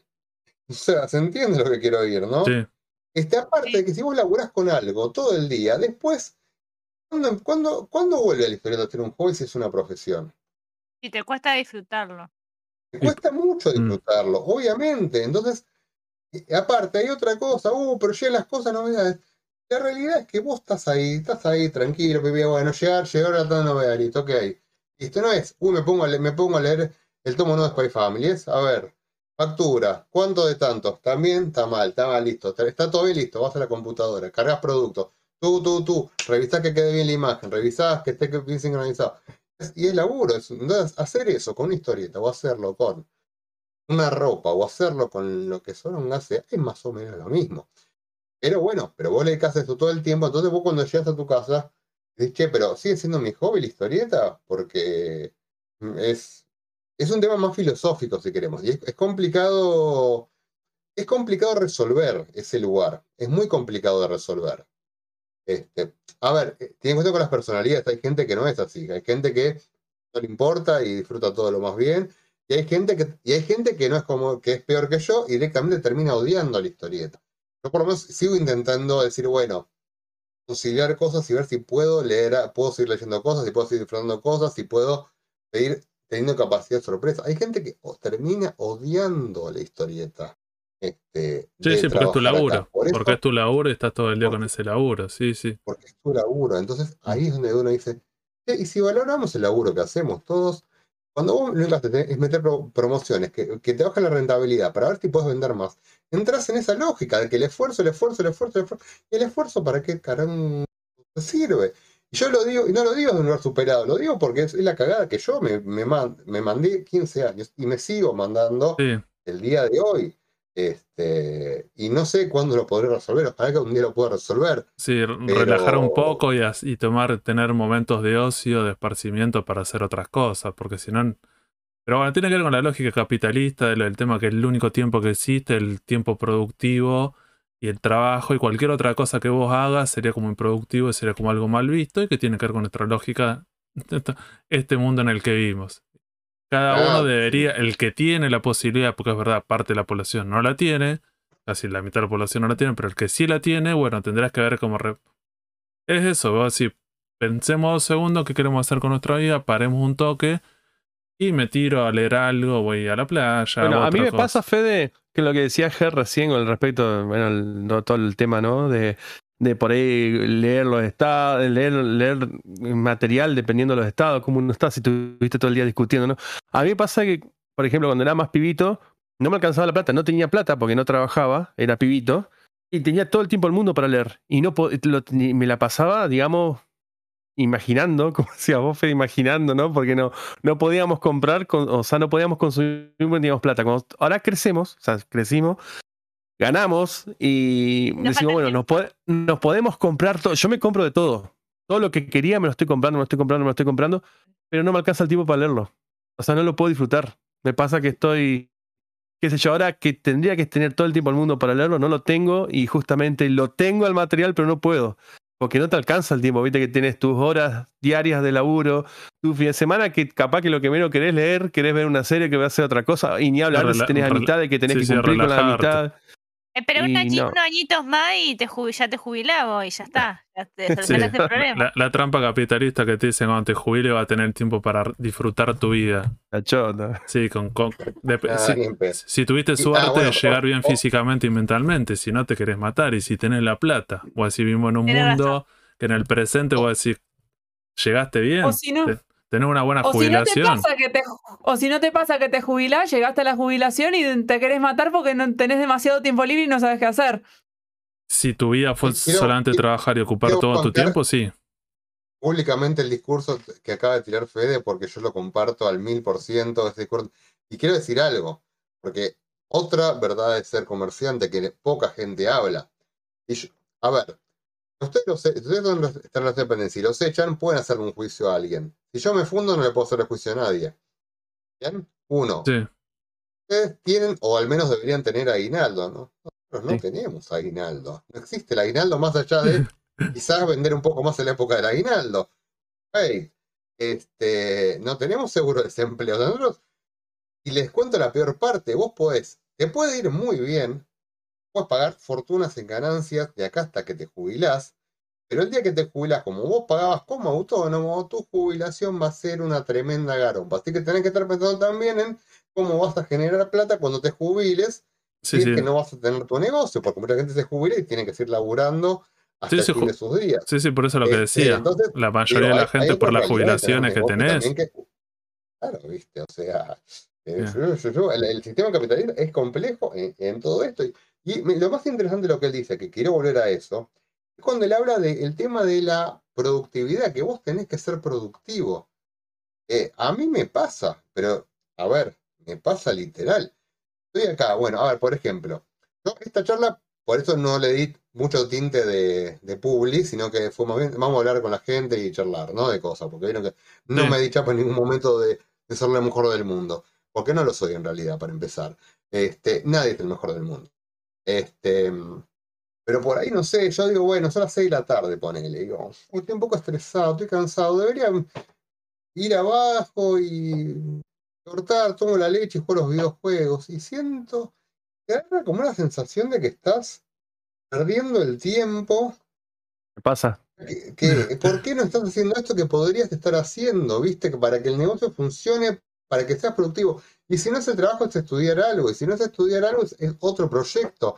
Y decir, loco, rascarte la panza, termina siendo, parece lo que no debería estar ocurriendo, es lo que debería estar ocurriendo, y no lo haces porque vos, tu mente empieza a funcionar en ese tiempo, y terminás pensando en las cosas que podrías hacer, o en las cosas que tenés que hacer, que va desde una publicación, desde que va a arreglar una base de datos, desde que va a decir, che, está bien, tengo empleados, pero no debería yo ir alguna vez a atender a la gente yo, para acordarme lo que era, porque lo tengo bastante olvidado, debo decirlo. No debería yo ir a ver que esté todo como debería estar. No debería yo estar armando nuevas promociones, nuevas ideas. No tendría que yo estar buscando nuevos proveedores. No tendría que. Y vivís en un recurrente no tendría que te termina enfermando la cabeza. A ver, entonces, che, ¿se acuerdan de Gerardo? Qué grande Gerardo. Yo recuerdo pasar por Avenida Corrientes y Uruguay a las 4 de la mañana, y ver a Gerardo acomodando cosas. ¿Alguien cree? Otra comiquería amiga del centro, una espacio a las 10 de la noche que estaba por otro tema, y ahora estaban acomodando cosas en el local. Pero gente, ¿qué es esto? ¿En serio? ¿Esto es lo que es ser un vendedor de cómics? Wow, no está bueno. O sea, perdón para que ustedes tomen una catarsis negativa. Es un retrabajo muy lindo por muchas cosas, pero no hay que idealizarlo como que es uy, trabajo con lo que a mí me gusta, entonces el trabajo es el más copado del mundo. ¿Por qué no? Porque vos el día de mañana te pasa de que tuviste un problema, no tenés un mango, no podés comprar la mercadería. A ver, hay una comiquería muy exitosa, no le digo el nombre, que en un momento una editorial muy exitosa le negó la venta. Ah, ¿y dónde sacaron la plata para poder recoger? Y bueno, no lo voy a hablar, pero pasan esas cosas. De repente todo lo que es maravilloso, un día puff, se te cae por cualquier cosa. Me pasó años 2008, ¿se acuerdan que hablábamos del quilombo? Bueno, en un momento yo había cambiado de página, había relanzado la página en otros formatos. Tumba. Y cae un proveedor y dice, che, tengo eso para vos, pero no tengo plata, bueno, no te lo doy. Pues, ay, ¿y ahora qué hago? Tengo que estaría a pedir un préstamo. Horrible, yo lo tuve que vivir. ¿Para qué? Un préstamo que no me rendía por ningún lado, pero no podía. La semana que lanzaba la página no tener los 9 de esa semana. Una carga de España muy linda, dicho sea de paso, ¿no? Con un montón de libros bárbaros, ¿viste? O sea, una muy buena entrega. Mirar eso con un lanzamiento era genial, pero no justo... Justo se habían puesto la gorra ese día puntualmente, ¿no? Bueno, un paso, listo. Bueno, es jodido. A ver, por eso yo estoy... Esos son otros motivos por los cuales yo estoy en contra de tanta promoción, tanto regalo, porque es una forma, en realidad, más que de promocionar para vender más, es una forma de desvalorizar el trabajo que estás haciendo. El trabajo que estás haciendo puede ser muy bueno.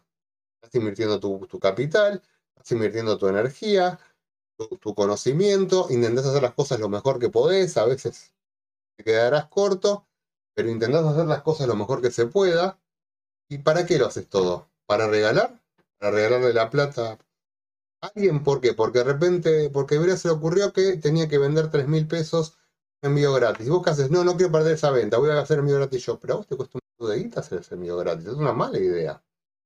Son decisiones que tiene cada lugar, pero creo que todos los que somos comerciantes deberíamos tener un poco más de respeto propio y decir, che, si hacemos un buen laburo, ¿por qué no lo valoramos?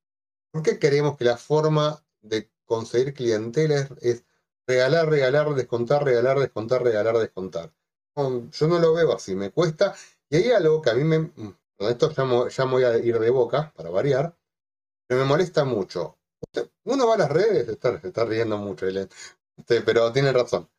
Igual, yo así que me río, así, generalmente.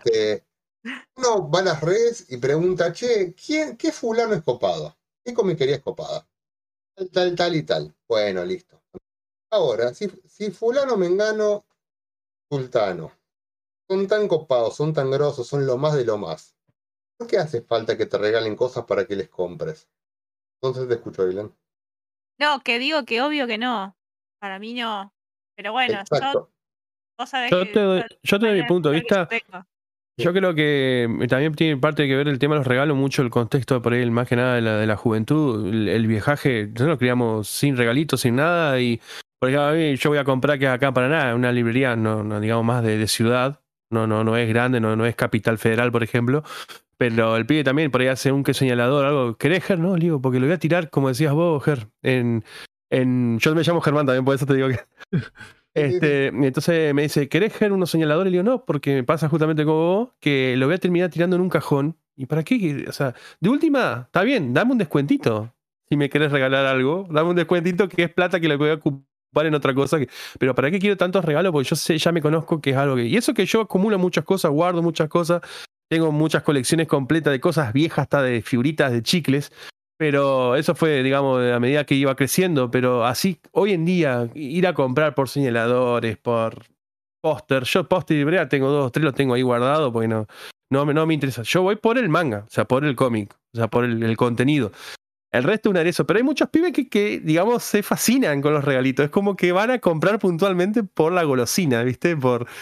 Pero creo que es algo más contextual también, mucho de esta época. Sí, generacional, puede ser gente más joven que tal vez le interese incluso eso. Sí. Más infantil. Incluso hay mucha gente que acá desde Uruguay ya está empezando a reclamar cosas y acá lo máximo que te dan es un marcalibros con el nombre de la librería donde venía a comprarme. Es todo lo que hay y yo sé de gente que tipo que está esperando para ir a Buenos Aires a comprar el tomito en tal cosa y tener el postercito y el cosito y están con esa.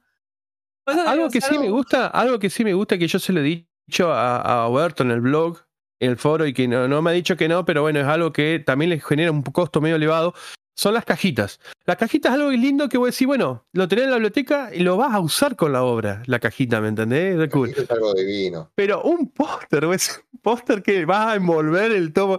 Hay gente que le gusta colgarlo. Yo soy antipóster porque no tengo, las paredes son todas blancas, no tengo nada de póster. Pero, qué sé yo, igual lo respeto. Hay gente, la gente que le gusta lo respeta. Hay otra historia, perdón, porque por ejemplo, no sé, la otra vez en una promo me mandaron, no sé, unos pósters, no me acuerdo de serie. A veces mandan de cosas para promoción que está muy bueno que lo hagan. Banco mucho, el otro sábado me mandó como tipo un sampler de Batman blanco y negro, que estaba requete lindo para regalar. Te mandan cosas lindas.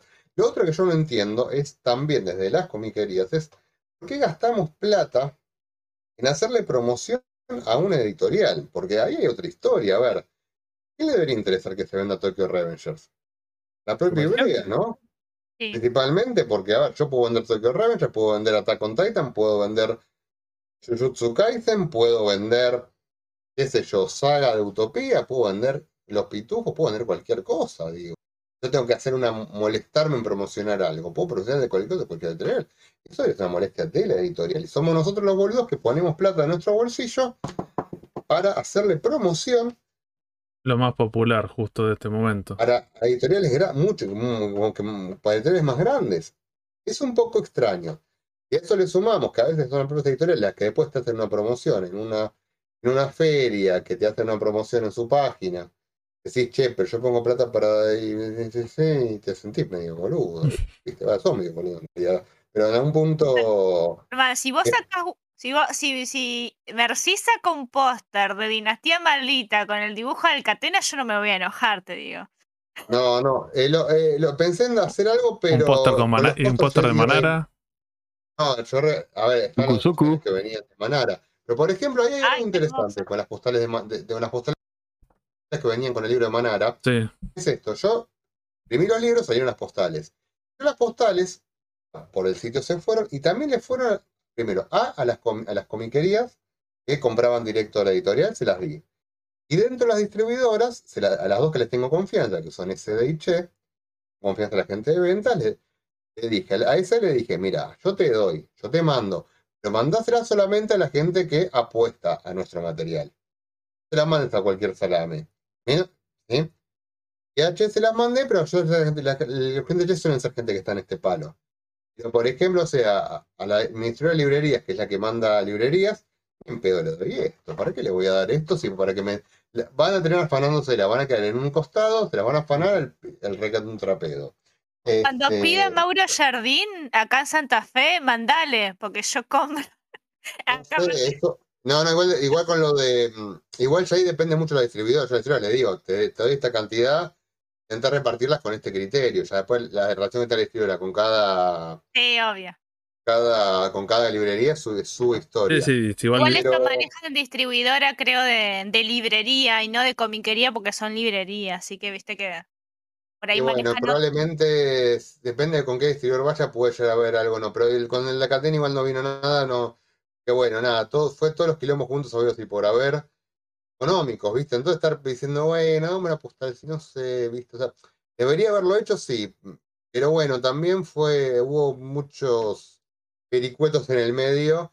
Y nosotros tenemos que agradecerte que todavía nos están editando, loco, porque como está la crisis hoy en día. No, y eso, la parte del tomo del Catena es bellísimo, va, los dibujos son hermosos, entonces eso tenemos que agradecerte desde ya, que lo editen, aparte, particularmente, bueno, no sé si Fede ya quería pasar un poco a hablar sobre Mercy, pero particularmente yo creo que compré el azul en un color cálido, y Borgia, la papá. Lo que la verdad es hermoso, o sea, es hermoso, está impecable, así que yo personalmente te tengo que agradecer porque la verdad que el trabajo es impecable. Eso lo tengo que decir públicamente.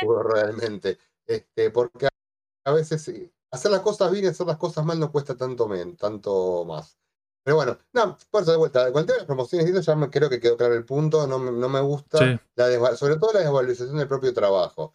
Creo que si uno trabaja bien, invierte su dinero, tiene que hacerlo valer. Pero de vuelta, es lo que dice Fede, no es un problema de comiquerías, es un problema de un sistema capitalista que solo apunta a la maximización y a que vos estés esclavizado 24 por 7 por 365, lo cual claramente, para mi gusto, no está bueno. Por lo demás, quiero cerrar algo que quedó colgado, que es cuando Eliana hablaba del tema de cómo diferenciarte sobre otras comiquerías. Yo creo que llega un punto donde eso no se puede. Entonces vos lo que mejor, que yo por lo menos lo que yo intento hacer, podrá funcionar mejor o peor. A ver, hace 15 años que trabajo, así que igual algo bien debo estar haciendo. No es promoción, no es la locura, no es esto, es listo, hago lo mejor posible, lo que hago lo intento hacer bien, las cosas que yo creo que, como creo que debería funcionar, hay que intentar hacerlo lo mejor posible. Punto. ¿Es la mejor forma? No, no lo es. Pero ninguno tiene la mejor forma. La revistería tiene local en Florida. Sí, bueno, pero es un lugar medio estéril. Pero una señora que pasea con el pibe, por ahí es más probable que compre la revistería que venga un sucucho como el mío a comprar, ¿no? Sí. ¿Sí? Por ejemplo, uno dice, bueno, qué sé yo, la comiquería tal es copada. Sí, pero es copada para no sé. En tal lugar, no sé, el vendedor es copado y te charla todo. Buenísimo para el que tiene ganas de ir a charlar. Para el que tiene ganas de ir a decir, hola, dame, me voy. No es un lugar copado. Hasta puede ser un lugar negativo, porque si tenés 10 personas hablando a los gritos, esa persona agarra y se toma el palo. Pero no es mejor un lugar serio que un lugar bar. El problema es que hay gente que quiere un lugar serio y hay gente que quiere un bar. Hay tantas comiquerías como...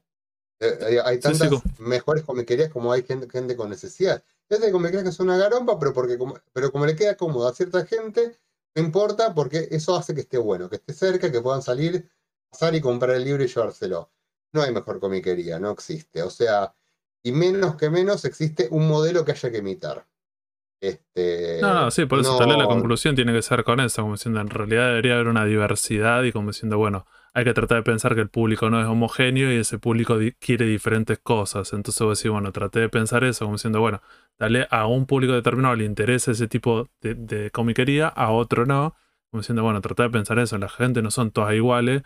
Como decía Sarina hace un rato, tal vez lo del tema de los postercitos o esas cosas, para un público más chico, yo qué sé, adolescente, tal vez le interesa. Cuando ya sos un poco más grande, tal vez no te interesa tanto lo del póster. Entonces voy a decir, no haría que pensar que todo el público es el mismo.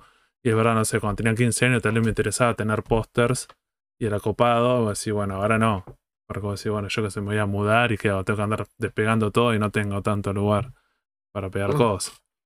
A todos los adultos nos pasó eso, pero el error más grande que puede tener un comerciante, y muchos tienen ese error, y quizás yo también lo he cometido y no me he dado sin darme cuenta, es creer que uno descubrió la posta.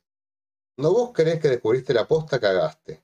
Pero está lleno de tiraposta por todos lados, no te preocupes, en todos los lados. Claro, cuando vos crees que reinventaste la obra, que aparte dices, no, yo manejo mi comiquería así y la gente se copa y la gente viene, entonces todas las comiquerías tienen que ser como la mía porque esta es la forma que va. No. Mal. Error. ¿Por qué? Porque eso te puede servir hoy y quizás te sirva dentro de 10 años también. ¿Por qué no? Pero el día de mañana tiene otro jugador y viene otro jugador con otra propuesta, con otra idea y vos volvés a hacer otro más. A mí me pasó de ser el vendedor más popular del lugar, ¿no? Un día cayó un competidor que conseguía mejor merca de España, más barata que yo y más rápido. ¿Y dónde quedó Germán que era copado? Nada, seguía siendo copado yo, pero le iban a comprar al otro tipo porque había algo que estaba haciendo mejor que yo. Ahí yo ya dejé de ser mejor en el bar. Este tipo fue mejor. Pero este tipo a él le pasó después que después cambió, se hizo amigo de otra gente, que le consiguió otro tipo de material. Trabajó más localmente, ya se lo del importado, por lo cual tampoco era el lugar más cómodo para comprar material importado. ¿Viste? Tan que a mí no me gusta dar nombres por razones obvias. Entonces, ¿y qué pasó? Y, pero pues fulano empezó a traer tal cosa, pero fulano que empezó a traer tal cosa. Después le vino la crisis del dólar y de importación en el año 2011-2012, y eso también se cayó a pedazos. Entonces, vos podés encontrar algo que hacés que es exitoso y que un montón de gente lo aprecia, pero el día de mañana eso deja de importar. Porque puede parecer otra persona haciendo otra cosa que al grueso de la gente le importe más y le guste más. Y no tenés que por eso ir a hacer lo que hace el otro. Tenés que hacer lo que a vos como comerciante te sirve, te rinde y como vos creés que tenés que manejar y encarar el negocio. Pero nunca tenés que creerte que vos tenés la aposta de cómo es un negocio. Porque el día de mañana, porque hay lo que yo digo hace años que digo, acá todo muy lindo, pero el día de mañana viene Amazon, se pone en Argentina... nos fundimos todos juntos. Sí. Nos fundimos todos a la vez, así automáticos nos fundimos todos. Entonces, sí, agradezcale a Galperín, que es amigo de Macri, que se afaron con eso. No, pero yo, no, pará, dijiste lo que yo, es interesante. Yo, pero no tiene que ver con eso, el mercado libre es lo único que nos salva de Amazon. Y Amazon es peor que Mercado Libre. Sí. Si uno investiga cómo se comporta Amazon en Estados Unidos, uno dice, opa, es muy heavy. Es muy heavy el nivel de explotación que tienen, de cómo arruinan a los vendedores. La cantidad de locales que han cerrado en USA a raíz de Amazon es brutal. Estamos hablando en términos de decenas de miles. Estamos hablando de decenas de miles. Sí, sí, digamos que es bastante agresiva la forma en cómo compite, y más vale a destruirlos a todos. Pero bueno, digamos que vos decís, cuando estaba por ingresar acá a este país pasó eso. También es medio cuestionable. A mí me preocupa el mercado hoy, sobre todo a raíz del boom del manga, que está vendiendo volúmenes, cantidades muy grandes. Algo que yo dije durante muchos años, que era lo lindo que tiene este mercado, que habrá poca gente, moverá poca guita, pero por lo menos no están metidos los grandes capitales. Por lo menos no hay grandes capitales metidos. Pero lamentablemente eso ha cambiado, eso está cambiando. Si el boom del manga no afloja, eso se va a profundizar. Sí. ¿Sí? Y eso no va a ser bueno para... Y por más que tengas la comiquería más linda del mundo, el día donde a Jenny, donde a todas las grandes cadenas, donde todas las grandes editoriales como Planeta y Random House estén a full con el tema del cómic y el manga, y ya cagamos todos. Entonces, sí, sí, cuando lo vean rentable, como diciendo, bueno, si nos metemos acá realmente me va a dar este margen que estoy pretendiendo. Sí, sí. Y ya hay unos indicios, porque Planeta acá se quiere meter con Hokuto y no la pensó bien, se mandó un par de moquitos ahí, pero ya, ojo que Europa está mirando acá, ¿eh? No es que... Están mirando acá, vale que están mirando acá, pero a ver, pero es muy ingenuo creer que puede ser una colección que vende 20.000 ejemplares y que un grupo editorial grande se queda así. Sí. Mira, no sé, quizás es un error, ¿no? A ver, obvio. No es tan simple, no es que porque vino Random y le roba todo a Ibrea, no va a pasar eso, porque más allá de los contratos que ya tenga, tampoco creo que los japoneses sean tan boludos de decir, bueno, tengo este tipo que hace 20 y pico años que publica, y me paga los royalties, y me negocia, y me pone plata, no lo voy a, quizás no lo dejen, no lo van a dejar a pata porque venga Random con que, uy, quiero ser turista del manga porque veo que vende bien. No creo que sean tan boludos los japoneses, vamos honestos, o sea, dudo que no tengan ese nivel. Porque aparte son empresas jodidas, digamos. Los grandes grupos son grandes. Y pero los japoneses también son capitalistas. Los japoneses también tienen algunas lógicas que tal vez no las entendemos. También es eso. Sí, eso también, pero... Cierto, me imagino que vos has tenido experiencia a hablar con estos japoneses, a ver si la lógica occidental... Generalmente no son buenas, pero bueno, no importa. Pero... también es eso. Lo que te quiero decir... entonces eso no está bueno, porque de repente es, a Jenny le importa el manga, no está bueno que a Jenny le importe el manga, no está bueno, o por lo menos a mí no me gusta. ¿Por qué no me gusta? Porque yo estoy chapado a la antigua en algunas cosas. Para mí los cómics se compran en la comiquería, no se compran en la librería. O sea, yo creo que el Dragon Ball quiere comprar un localcito que aparte te venda gallapones, no una mega cadena de librerías.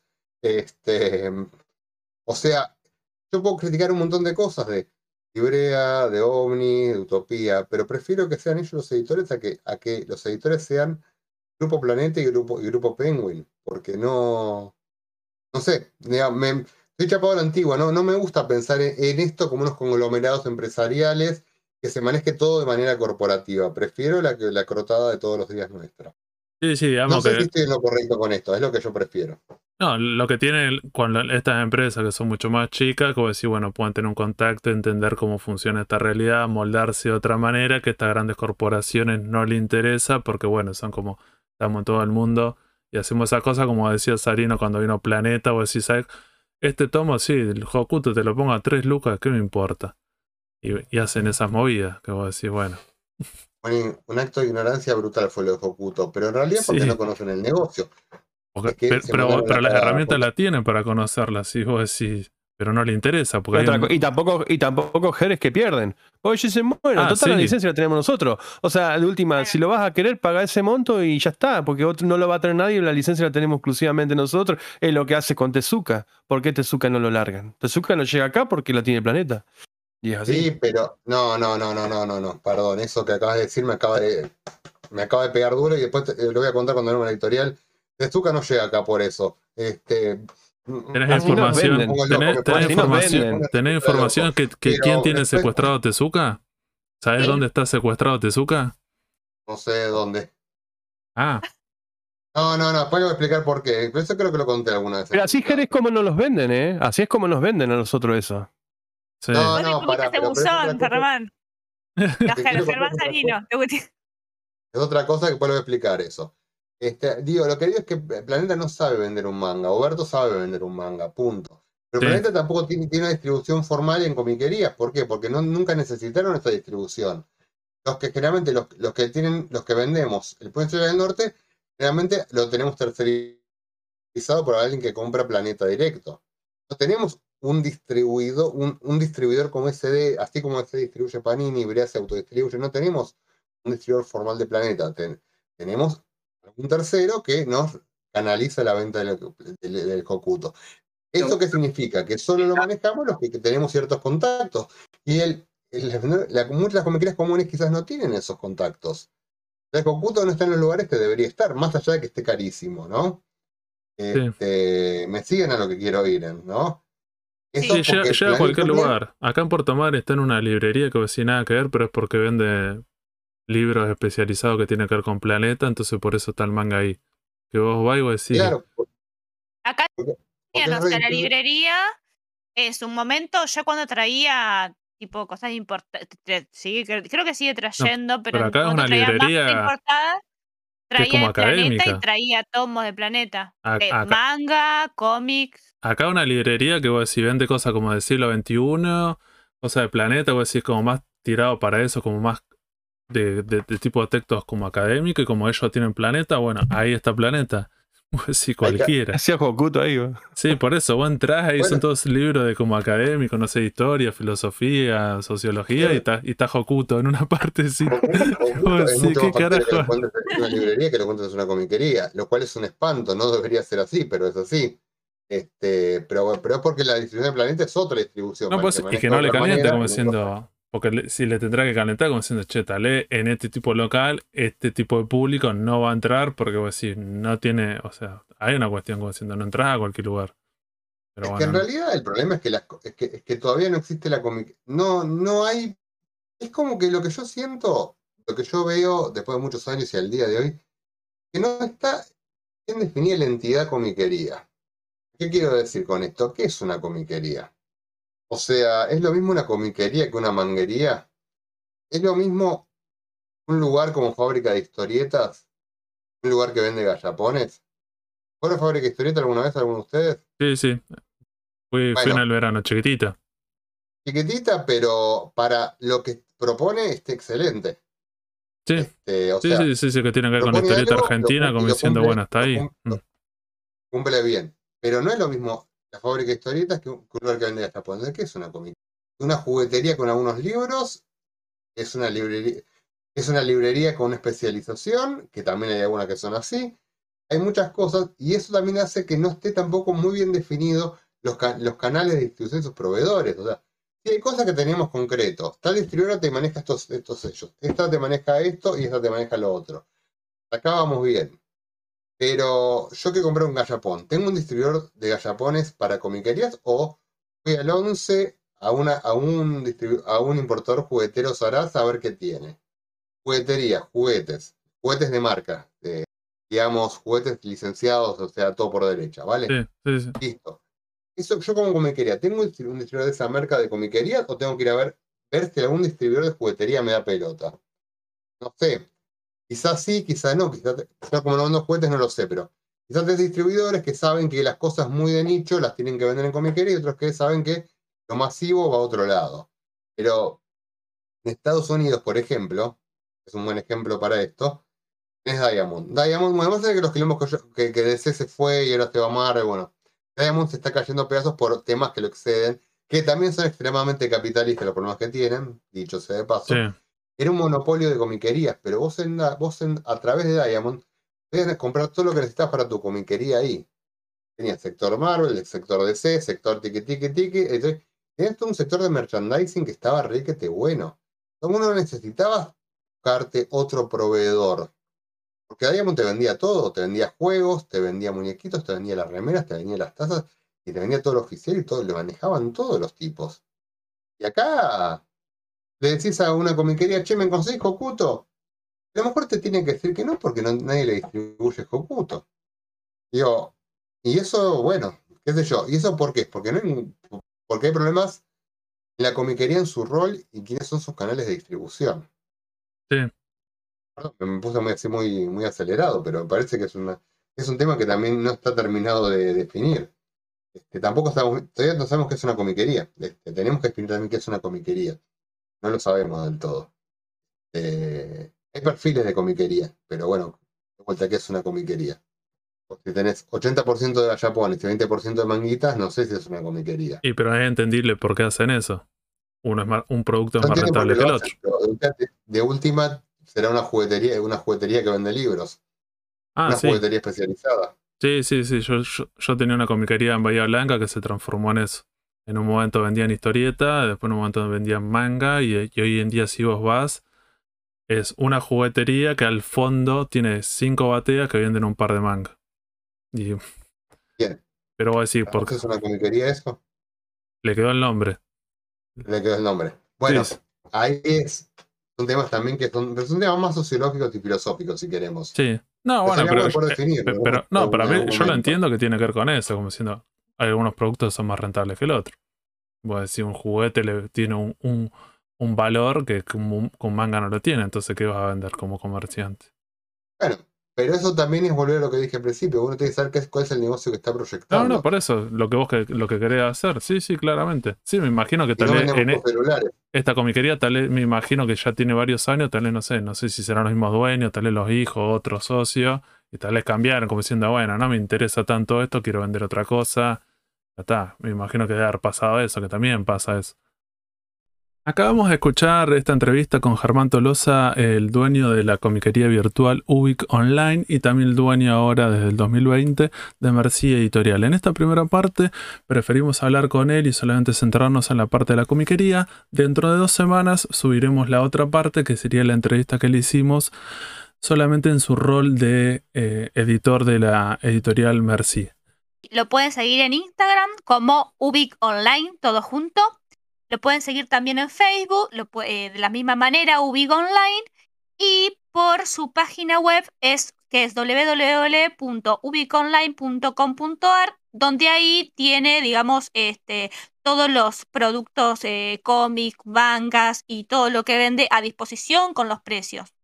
Muchas gracias por habernos escuchado. Nos vemos la semana que viene. Esto fue el Sucucho Comiquero. Saludos, gente. Saludos.